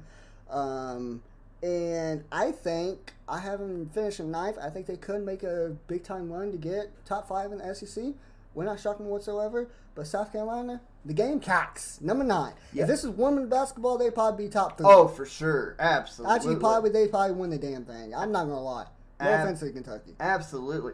Peyton, my number nine team is a team that I have them. I even have it um, denotes they're a bubble team. This is where, for me, starting at the ninth, we have teams that start to either make the tournament or right there on the bubble. I have Missouri at number nine. Cuonzo Martin's slowly building this program back from the ashes at what it was. Uh, you remember a decade ago, Missouri was a top two seed in the NCAA tournament. Um, they bring back. They only lose one pe- one person, Peyton. Reed Nikko, a 6'10 center who only averaged 4.9 a game. They bring back quite a bit. Um, a team that struggled scoring the ball. They only averaged 67.1 a game, which put them at 12th in the conference. But they bring back all this experience. You talk about Javon Pickett, 6'5 junior, Peyton. He was inconsistent last year, but he scored in double figures in eight games, um, averaged 6.6 a game. They bring back Dru Smith, top 10 in the SEC in steal percentage last year he could be considered um, right there with Yves Pons for Defensive Player of the Year. He, offer, he also averaged 12.7 points a game. Mark Smith, 6'5 senior. He rebounds well as a guard. Yeah. How about a seven foot senior A- uh, Axel Okongo? you know, he only played a mop up duty last year, but seven foot, you could be around the backboard. There's a lot of potential in this Missouri team. Like I said, I have them finishing ninth, going eight and ten in the conference, but being right there as a bubble team to slide in the tournament but in years in. Missouri could be really interesting. They could be dangerous, I think, if they put it together. Obviously, got to score the ball better and at a higher clip. They're another team too that actually shot 29.7% from three. So, but they're one of the better free throw shooting per- teams in the conference, 78%. So you can't foul and put them on the line. Uh, defense, they were second in the conference in defense. Only gave up 65.2 points a game. So that's all hallmarks of Cuonzo Martin. By the way, where did he go to um, college at and who did he play for? He went to Purdue and played for Gene Keady. Peyton defense lives there in Purdue. No surprise. I think Missouri, because the, if the conference was like it was 10 years ago when it wasn't as strong, this is a Missouri team that could finish top three. Yeah. But because the conference is so deep and balanced, I have them finishing ninth. A couple of people, because I have Missouri finishing eighth uh, in the SEC. Um, almost on par with what you said, basically what you said, just a little bit higher. Uh, Kobe Brown's another player who was a starter last year who was secure the defensive glass and provide rim protection. He's six seven. He's a former four star. Uh, he's a sophomore this year. I like he could have a big time year, especially on the defensive side of the ball. And I think he can score as well. Um, but you mentioned that defense. If you didn't mention that, I was right there getting to mention that.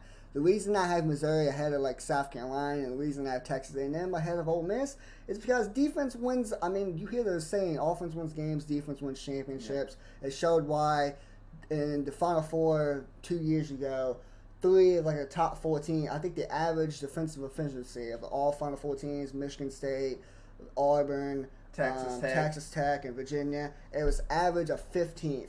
Tell me defense don't matter. Yeah, we had And- the top two at the time too. yeah, and Texas A&M, they was third in defensive, uh, scoring defense in the SEC, and you already mentioned that Missouri sec- was second in scoring defense. So defense carries, even if you can't really score the ball, defense really helps you a lot, and sometimes defense will create a good offense for you as well.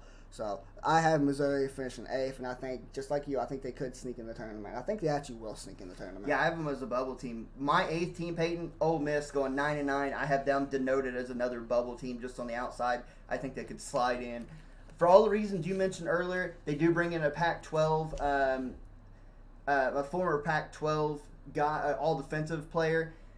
I, I like Kermit uh, Davis. You know, I like him when he was at Middle Tennessee State. I like him at Ole Miss. Blues and Breein Tyree does hurt, but I think again, like you're talking about defensively, I think that they could be right there. I have them finishing eighth, going 99, a bubble team. I like it. Top seven now gets real interesting. I think these top seven teams, Peyton, are I think they're really good. No matter what, I think these top seven teams are really good. My number seventh team is whoa. I'm not going to finish that. It's Alabama. Um, I think Alabama could be very, very good this year. I think they're due for a big time year. The reason I have them a little bit lower as seventh because like the top five and the top six teams, I feel like you can really interchange them, especially like the fifth through seventh team. I feel like you can interchangeable, uh, interchange those teams. But for Alabama, John Petty, I mentioned him earlier, who was going to be my most underrated player before I switched to their sire, Jordan James. Averaged 14 and a half points per game, 6.6 rebounds per game. He's going to have a big time year.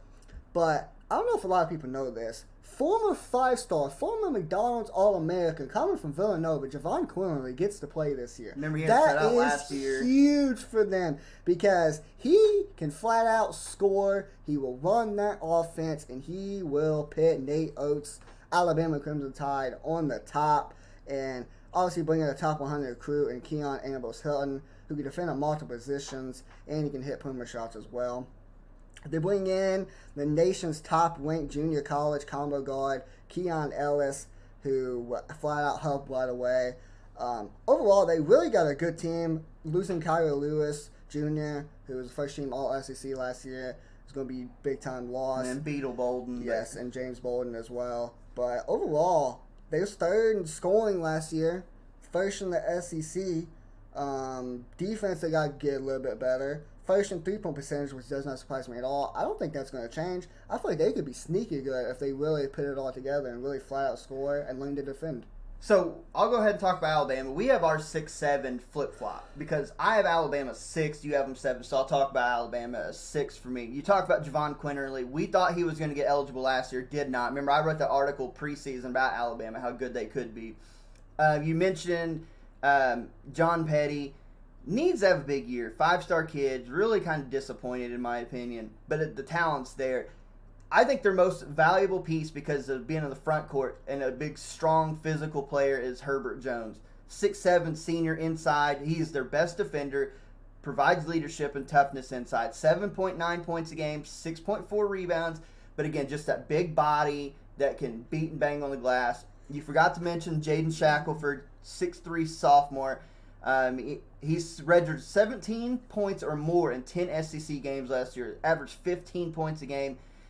Can't sell him short another big time score. You talk about the recruits coming in. Peyton, and the fact that I like Nate Oats as a coach. We saw what he did at um, uh, Buffalo. Year one in Alabama had a winning record, even if it was just slightly, had a winning record. Peyton, I think Alabama could be really good this year. I'm with you in this corner. I have them six. You have them seventh. Let's go ahead and talk about our flip flop. My seventh team, your sixth team. And by the way, my top seven teams here are all in the tournament according to me. Yeah, same. Um, seventh for me, sixth for you, Peyton. We go to Fayetteville, Arkansas, and the Arkansas Razorbacks. Razorbacks. yeah, Big Suey. Razorbacks. That's only for Cook. He'll understand that. Yeah, I don't understand that. Eric. Musselman's doing it. He's like Nate Oats, first year coach last year. Fantastic job. Went twelve or twenty and twelve year one.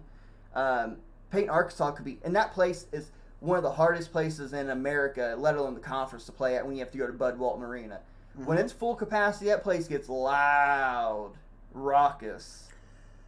So Arkansas, they lose a lot, uh, especially like the best three players. They lose Isaiah Joe, who scored about 17 points per game. They lose Mason Jones, 22 points per game, the leading scorer. All SEC player. and Jimmy Whitt Jr., who averaged about 14 points a game, along with Adriel Bailey, who averaged about 6.3 points a game. They lose a lot of production.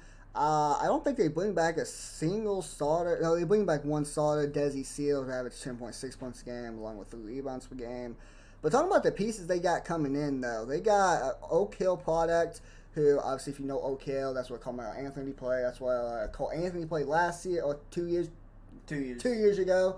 Um, he is a big time prospect, Kaleem KK Robinson. Uh, but the main guy that you want to talk about is Moses Moody, who's a four star coming in. He has very he has good length. He can shoot and he can defend, and he's going to be a big time force. He's another player that maybe could sneak up there and get freshman of the year if guys that I mentioned earlier doesn't get it. But I kind of forgot about this. Former Indiana guy, Justin Smith. Yep. Started all 32 games at Indiana and led the Hoosiers in minutes played. averaged 10.4 points per game, 5.2 rebounds per game at Indiana.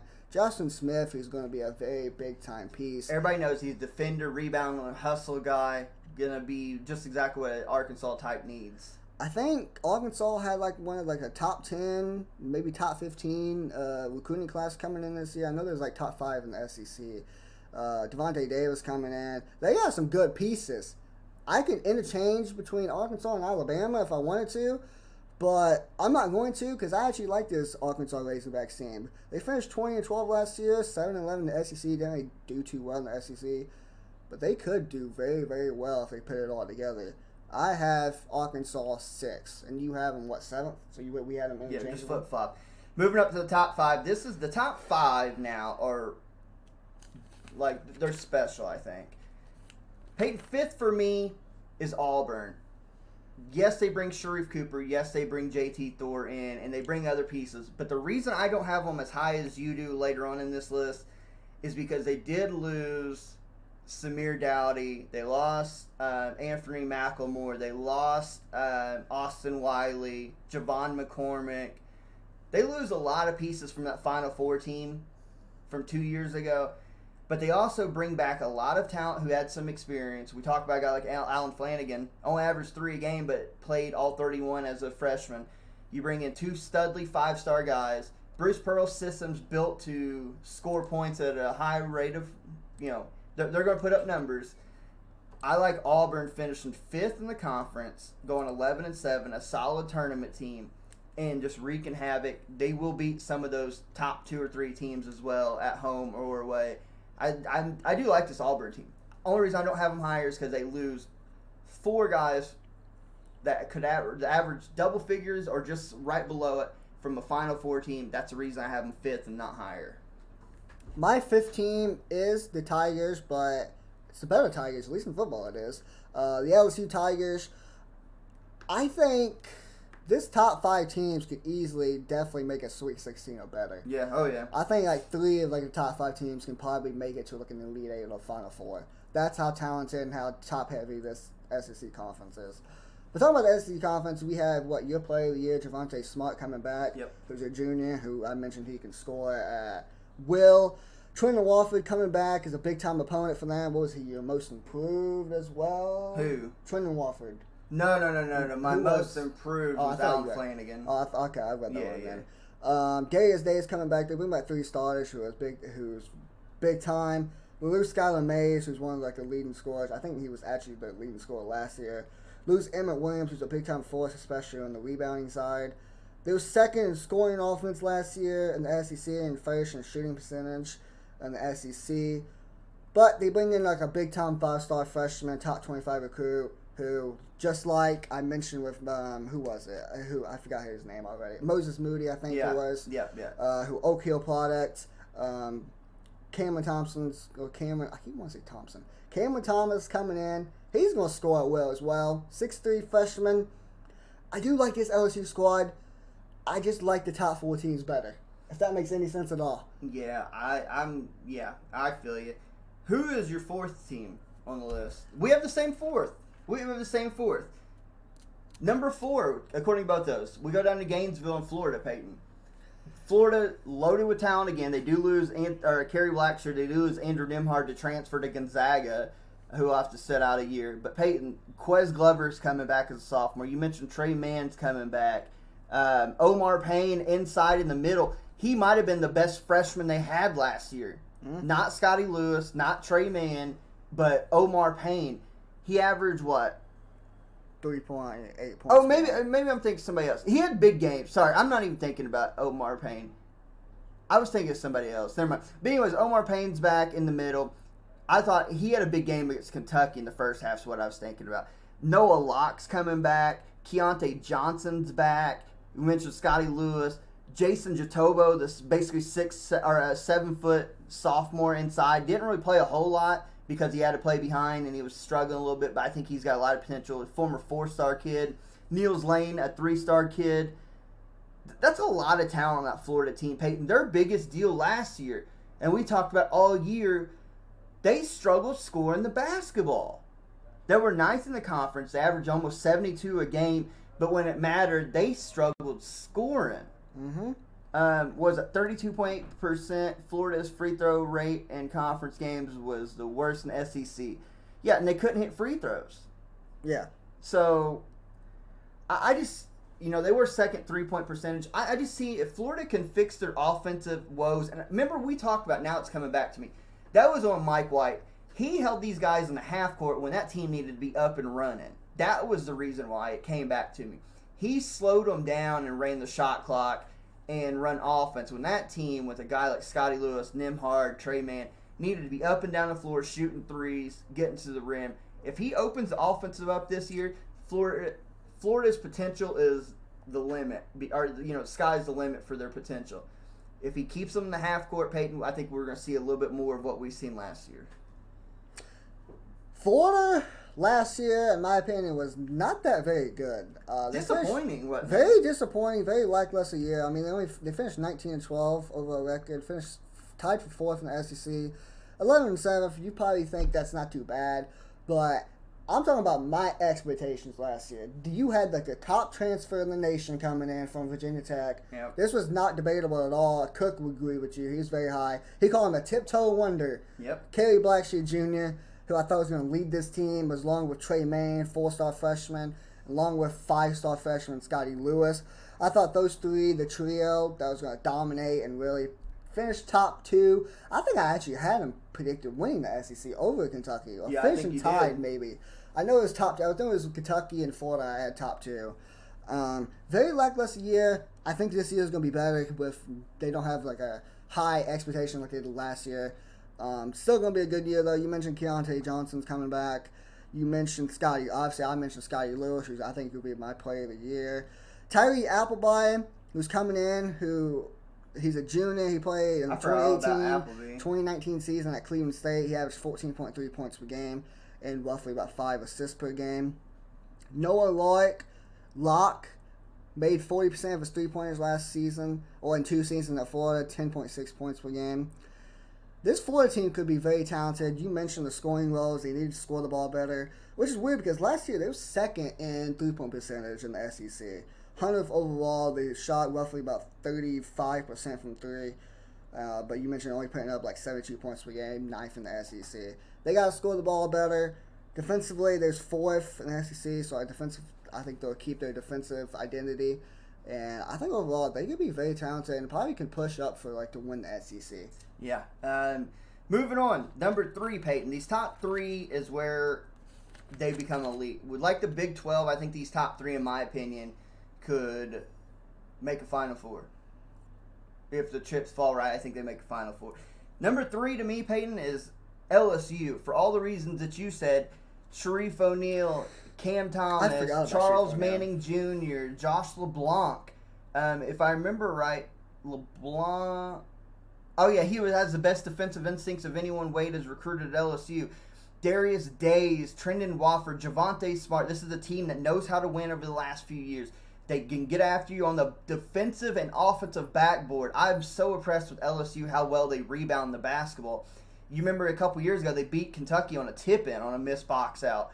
They rebound the ball very very well. Um, they were actually second in the conference. They had a plus 6.3 rebounding margin over their con- 24th in the nation. They put up 80 and a half points a game, and I get, I understand Skylar Mays, but they bring in, they lose Skylar Mays, they bring back experienced guys like Darius Days, Javonte Smart. They bring in a guy like Cam Thomas who can fill it up. Love this LSU team, Peyton. I think that they're really talented. I still don't know how Will Wade's coaching basketball in college right now. Don't even get me started on that But conversation. I like LSU finishing third, just slightly behind my top two teams. I got talking about all of that LSU ball back. I totally forgot to bring up Shareef now. Yeah, Obviously, he had his heart surgery, so this is his first year playing. He didn't. versatile, big. Wait, he committed at who did he committed to UCLA? I know he committed to Arizona, and then that whole scandal and stuff like happened. he He, to UC decommitted, and he went to UCLA. I forgot about the Heart Arizona thing. And then he transferred to LSU. I forgot all about the Ultimately, I think he should have went to LSU anyways because that's where his dad plays. This is his alma mater. But he's there And he took number 32. And he took number 32, same number as his dad did when he was at LSU. So that's nice. Uh, number three for me, the University of Kentucky. Yes, you heard that right. That's not hatred coming out of my mouth. Uh, I really believe Kentucky could win the SEC. I just think they have no front court besides Olivier Sarr.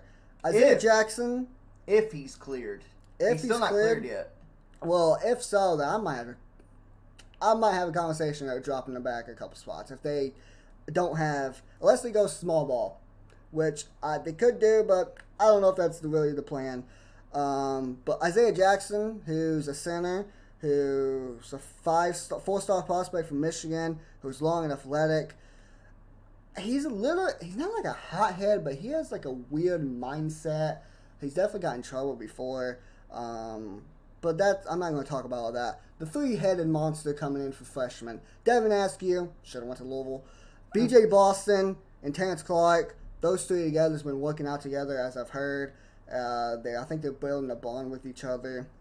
Yep. Those three are going to put up numbers. They're going to do very well. I had no question of that. Kentucky has some of like the best like backcourt in the nation, especially with freshmen coming in.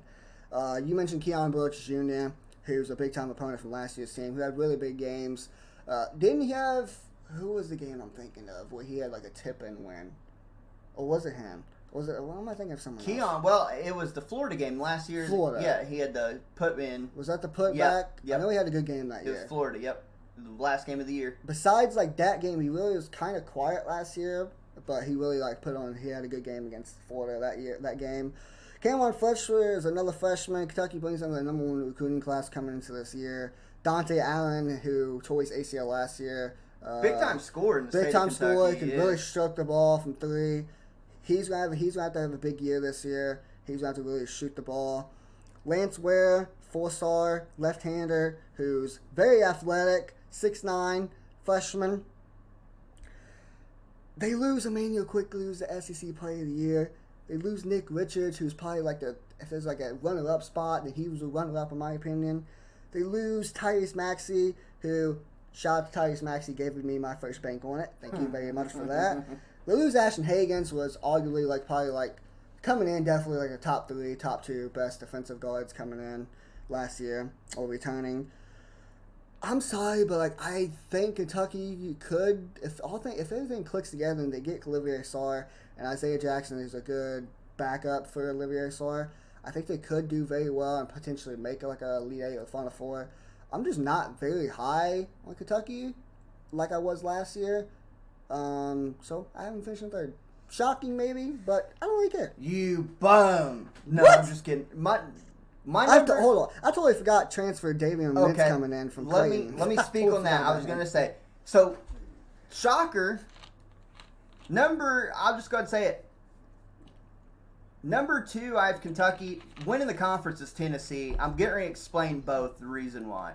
Kentucky, too, for all the reasons you mentioned, Peyton, that's a ton of talent down the line. That's so many five stars that Melter would shit his pants. Um, Prizes on six dollars. maybe 10 people got that reference, by the way. Yeah.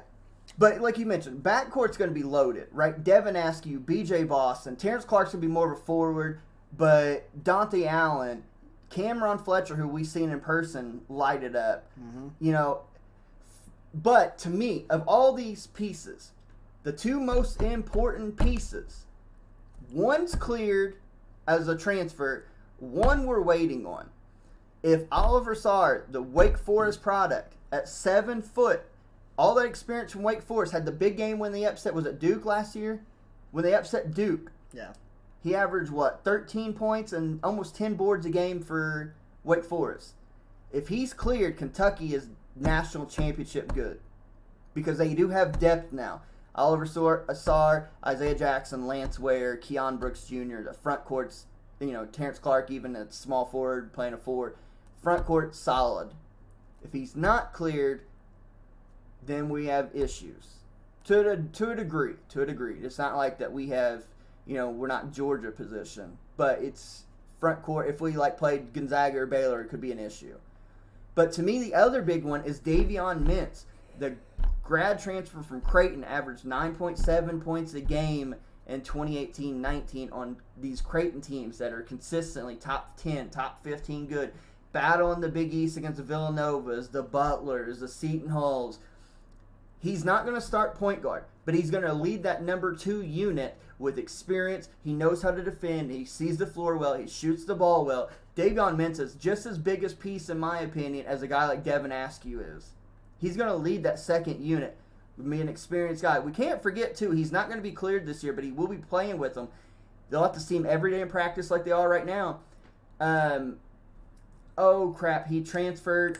Um, the player of the year this year from Dayton. What was his name? Obi Top, like Obi Jacob Yeah. Toppin Jacob is now with the Wildcats too. He's not going to get cleared because of the the you know have Wow. to set out a year, but he's playing. That's going to help out all these guards and forwards. Kentucky, obviously, what's going to hurt them too is this early year. You know, might not have any exhibition games to warm up. They're going to be everybody's Super Bowl.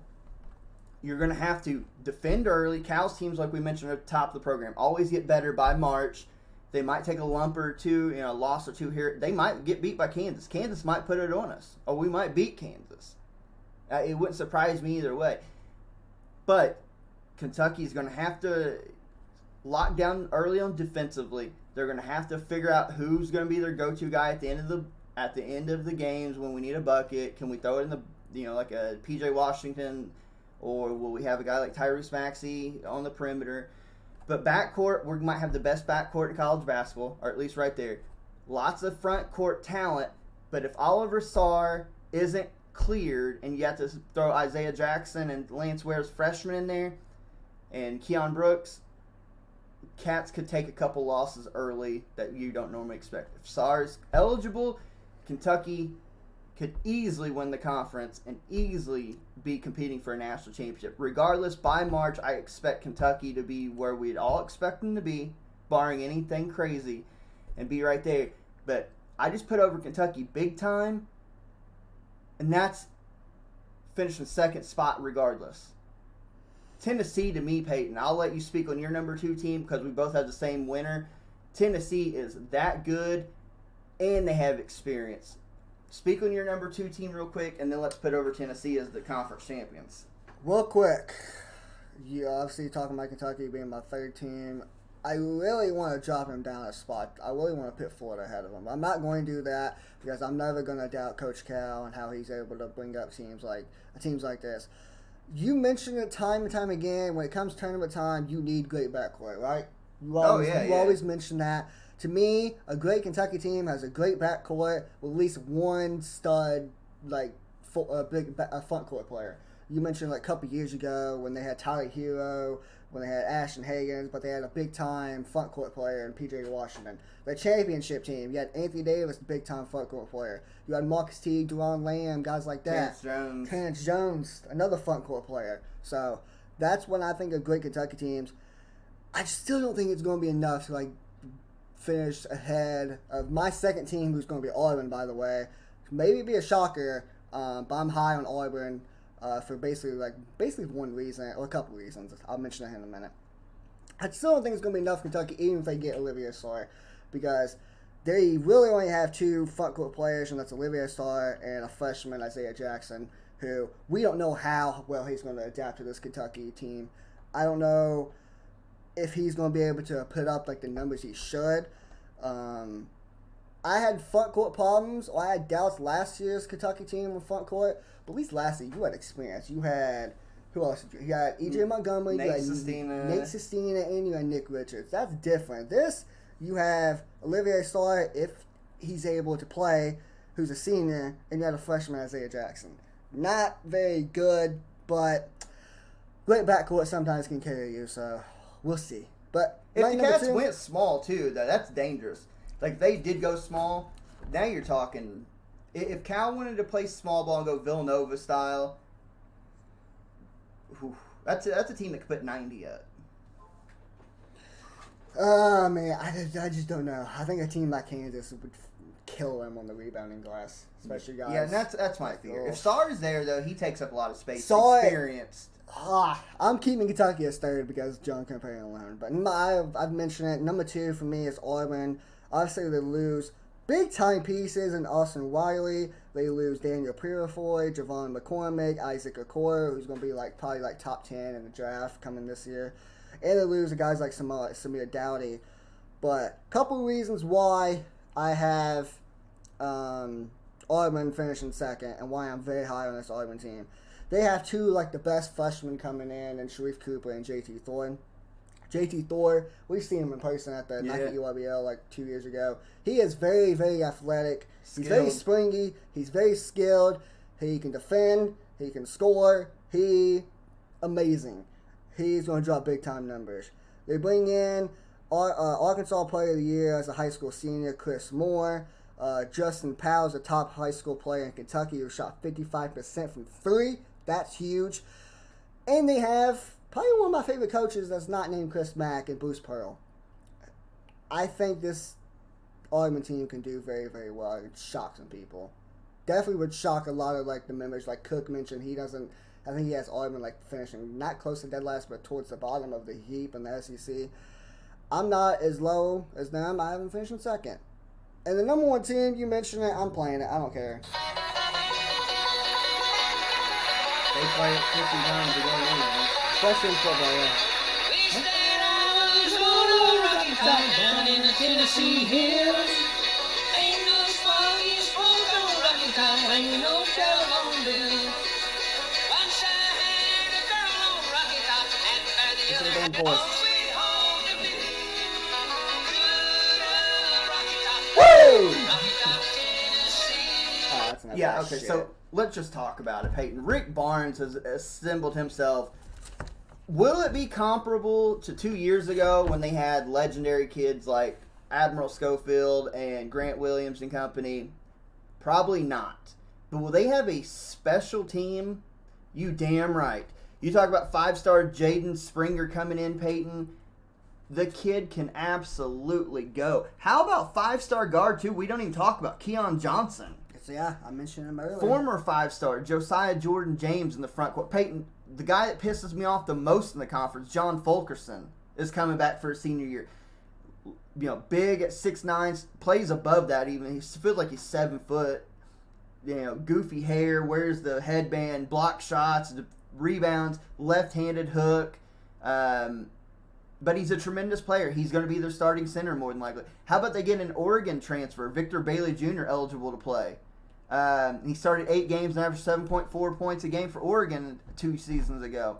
They bring in four-star Corey Walker Jr. How about former four-star Brock Yanich? How about Uriso, Uriso Plavsic, the Uruguayan center, seven-footer, shot 42% in 16 games last season, provides depth inside.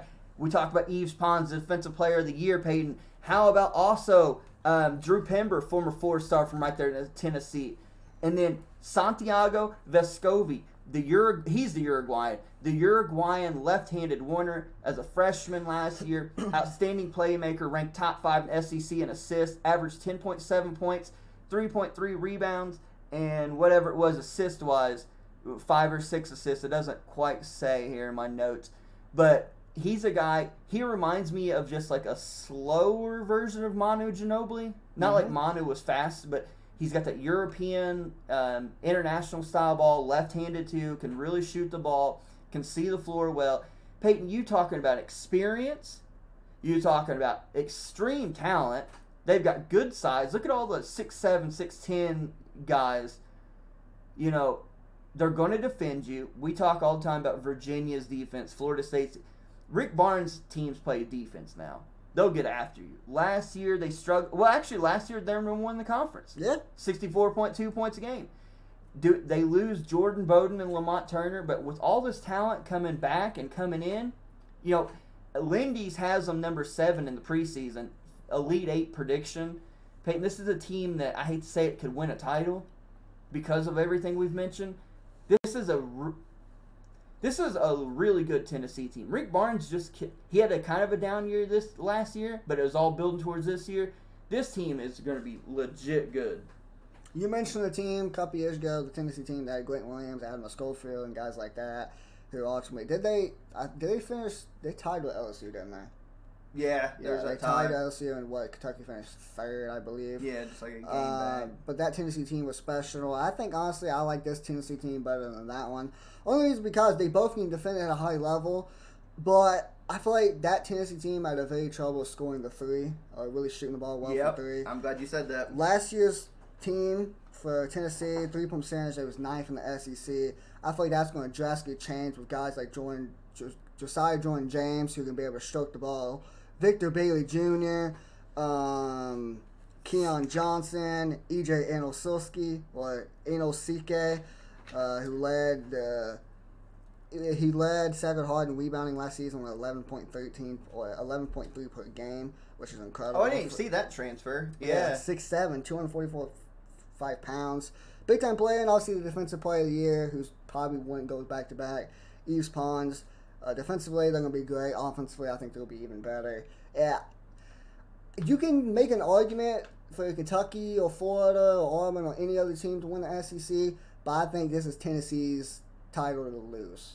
I think Tennessee is going to be incredible. I think they can make the Final Four and potentially win the national championship. I think they're that damn good. And I know how big of a fan Cook is on Rick Barnes, and I'm a big fan of Rick Barnes. He well. might be the best play calling coach in college basketball, or at least not maybe not college basketball, but in the conference. Yes. uh, drawing up out of bounds underneath plays to get to get buckets. Um, more on EJ um, Anosike. Yeah, It says here he arrived in Knoxville. He arrives in Knoxville three years experience at the Division One level and a knack for rebounding. Thirty second in offensive percentage last season. His toughness will be a welcome. And you think about Rick Barnes' teams, especially at Tennessee, Peyton. They are they beat you up. They are mm-hmm. physical in every aspect of the game. They screen hard, they defend hard, they rebound hard. They they beat you up for forty minutes. Yeah. And you talked about scoring wise. This is a deep team. Peyton, this is a team, if he wants to, with all this talent, he could go 10, 11 deep. Just keep rotating bodies in. It's like an SEC football team who just runs the ball and just beats you up in the trenches. And by the fourth quarter, you're you're worn out. Yeah. This Tennessee team's good. I put them right there with Baylor. I put them right there with Texas Tech, Kansas, Gonzaga. I think you know. I think they're that good. when it comes down to doing on preseason top preseason top twenty five, um, which hopefully will be coming up soon. Next I- few weeks. Next few weeks, they're definitely top ten. I'd go ahead and put that out there. They're definitely top ten for at least me and probably you as well. Oh yeah, And probably other people. top as well. five probably. Top.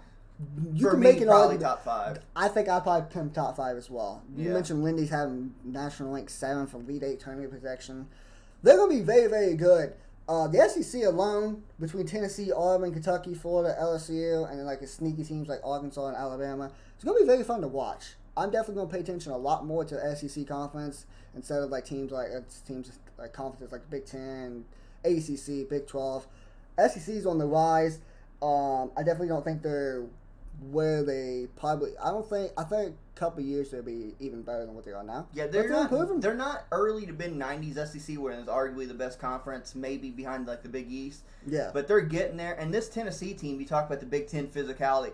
This is the team that you could slide in for a 20 game conference schedule in the Big Ten, and they'd be just fine. Yeah, that'd be fine. They do defense, rebounding, and Tough home court. three. Tough home court. Yeah, you mentioned what Kentucky broke like the streak. They didn't have like a streak where they Yeah. could win at Tennessee. It's been a while. Thompson Boling. I think last year, I think all of our teams broke a streak. Kansas broke the West Virginia streak, Louisville, Virginia, and then obviously um, Kentucky, Tennessee. Tennessee. But yeah, SEC's gonna be fun to watch next year. So, wrapping things up, conference is going to be loaded at the top, really solid in the middle. I think it's going to be maybe the number two conference of college basketball this year, uh, right behind the Big Ten, I would think. Some really good teams that capable of making Final Four runs. But as we start to wind things down, I know we've been here for a little while. Peyton, Milan just secured a 3 0 win. We're looking ahead. We've finished the SEC. We've got the Pac 12 to go for the to finish out the power conferences. If you guys want us to, we can do a best of the rest where we cover, you know, preview Gonzaga, we preview BYU, San Diego State, Dayton, etc., etc. If not, we've got our preseason top 25 coming up Yeah, we're a little over a month away from the start of the college basketball season.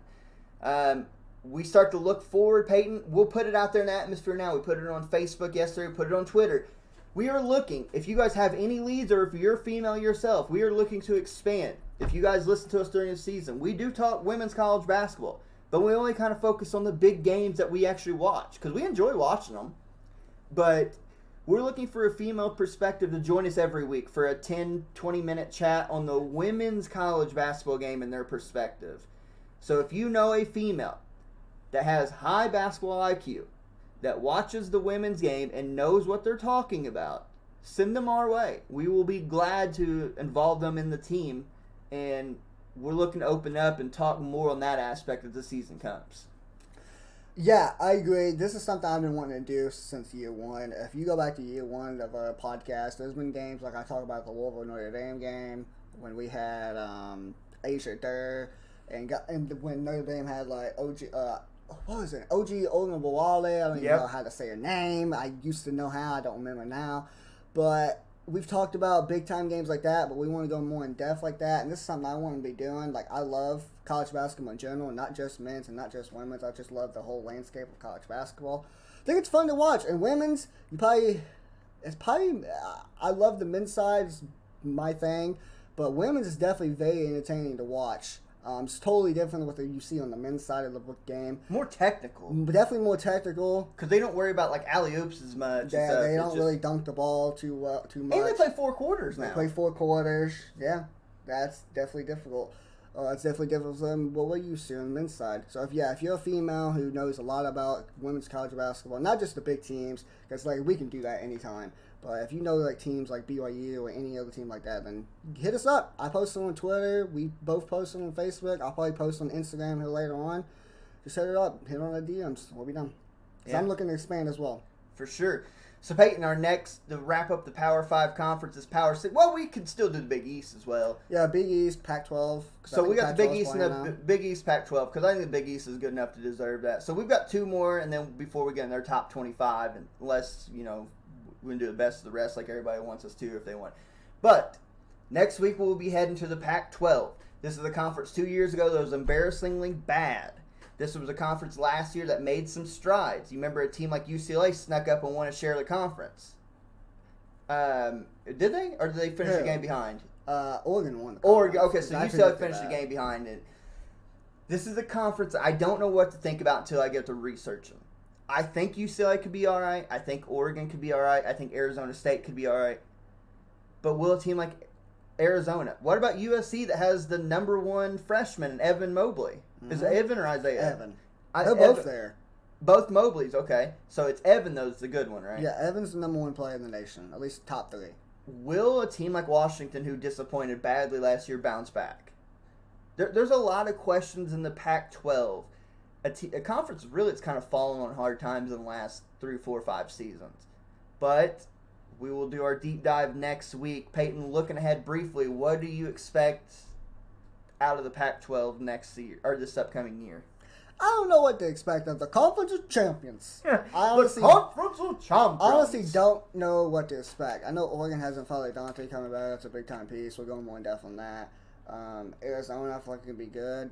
Evan Mobley is the number one top three recruit coming in this year. I'd have to really do a deep dive into the Pac-12 and a bunch of teams that's in the Pac-12 conference. Um, I think UCLA can make a run for the Pac-12 title, um, especially with the guys that they have. I'm pretty sure. I know they have Daishen Nix. right? Deshaun next. I think they have Josh Christopher as well. Yeah, they he did get him. Um, I'll double check on that. Speaking of recruiting, uh, to end this off, I'm bringing back my recruiting podcast, Hot on the Trail, Mr. Recruiter, very, very soon. I might do an episode here coming maybe this week. We'll see. We'll see how I feel.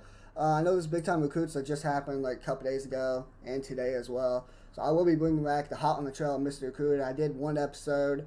Um, got a lot of great reviews on it. Haven't had time to do it since. Basically, the reason why because there wasn't no like Nike EYBL we can go to. There wasn't no. Yes! That's all of our reactions to hear that the year show's coming back. We love the recruiting stuff. Yes! Yes! Yes! Yes! Yes! Yes! Yes! We love that show. You did you gave us one episode and that was it. And then when you do it on the shows, the last two seasons, they've been great. We've missed it. Well, the reason You I, Summer. Yeah, the reason I haven't been doing it as much because it really hasn't been too much really talked about since recruiting basically got shut down for like a month or two. And we didn't have Nike EYBL to go to. There was no Adidas Hoop Summit. There wasn't no Geico Nationals that I can talk about. There wasn't anything like that. So I couldn't really. I'm not going to put in an episode uh, just rambling on about recruits that really like nobody really knows too much, especially Right. like two stars, one stars, like people like that, because there really wasn't much to talk about. But here, very very soon, I will be back bringing that podcast or bringing that uh, podcast back on the ECB network. So very exciting stuff, and definitely once the season starts, I'll be definitely hot on the recruiting and just like I was in year one. Love it, love it. So wrapping up episode 65, we hope you enjoyed this episode previewing and predicting the SEC conference. Again, a lot of good teams, a couple of them that really can make deep runs, even win a national championship, bring it back to the conference. Closing things out, Peyton. I hope everybody stays safe, happy, keep yourself. It seems like this virus is trying to make a, a little resurgence. Um, obviously, some high profile people have now contracted it. Just you know, do what you can, stay safe, stay protected. Um, we're hit.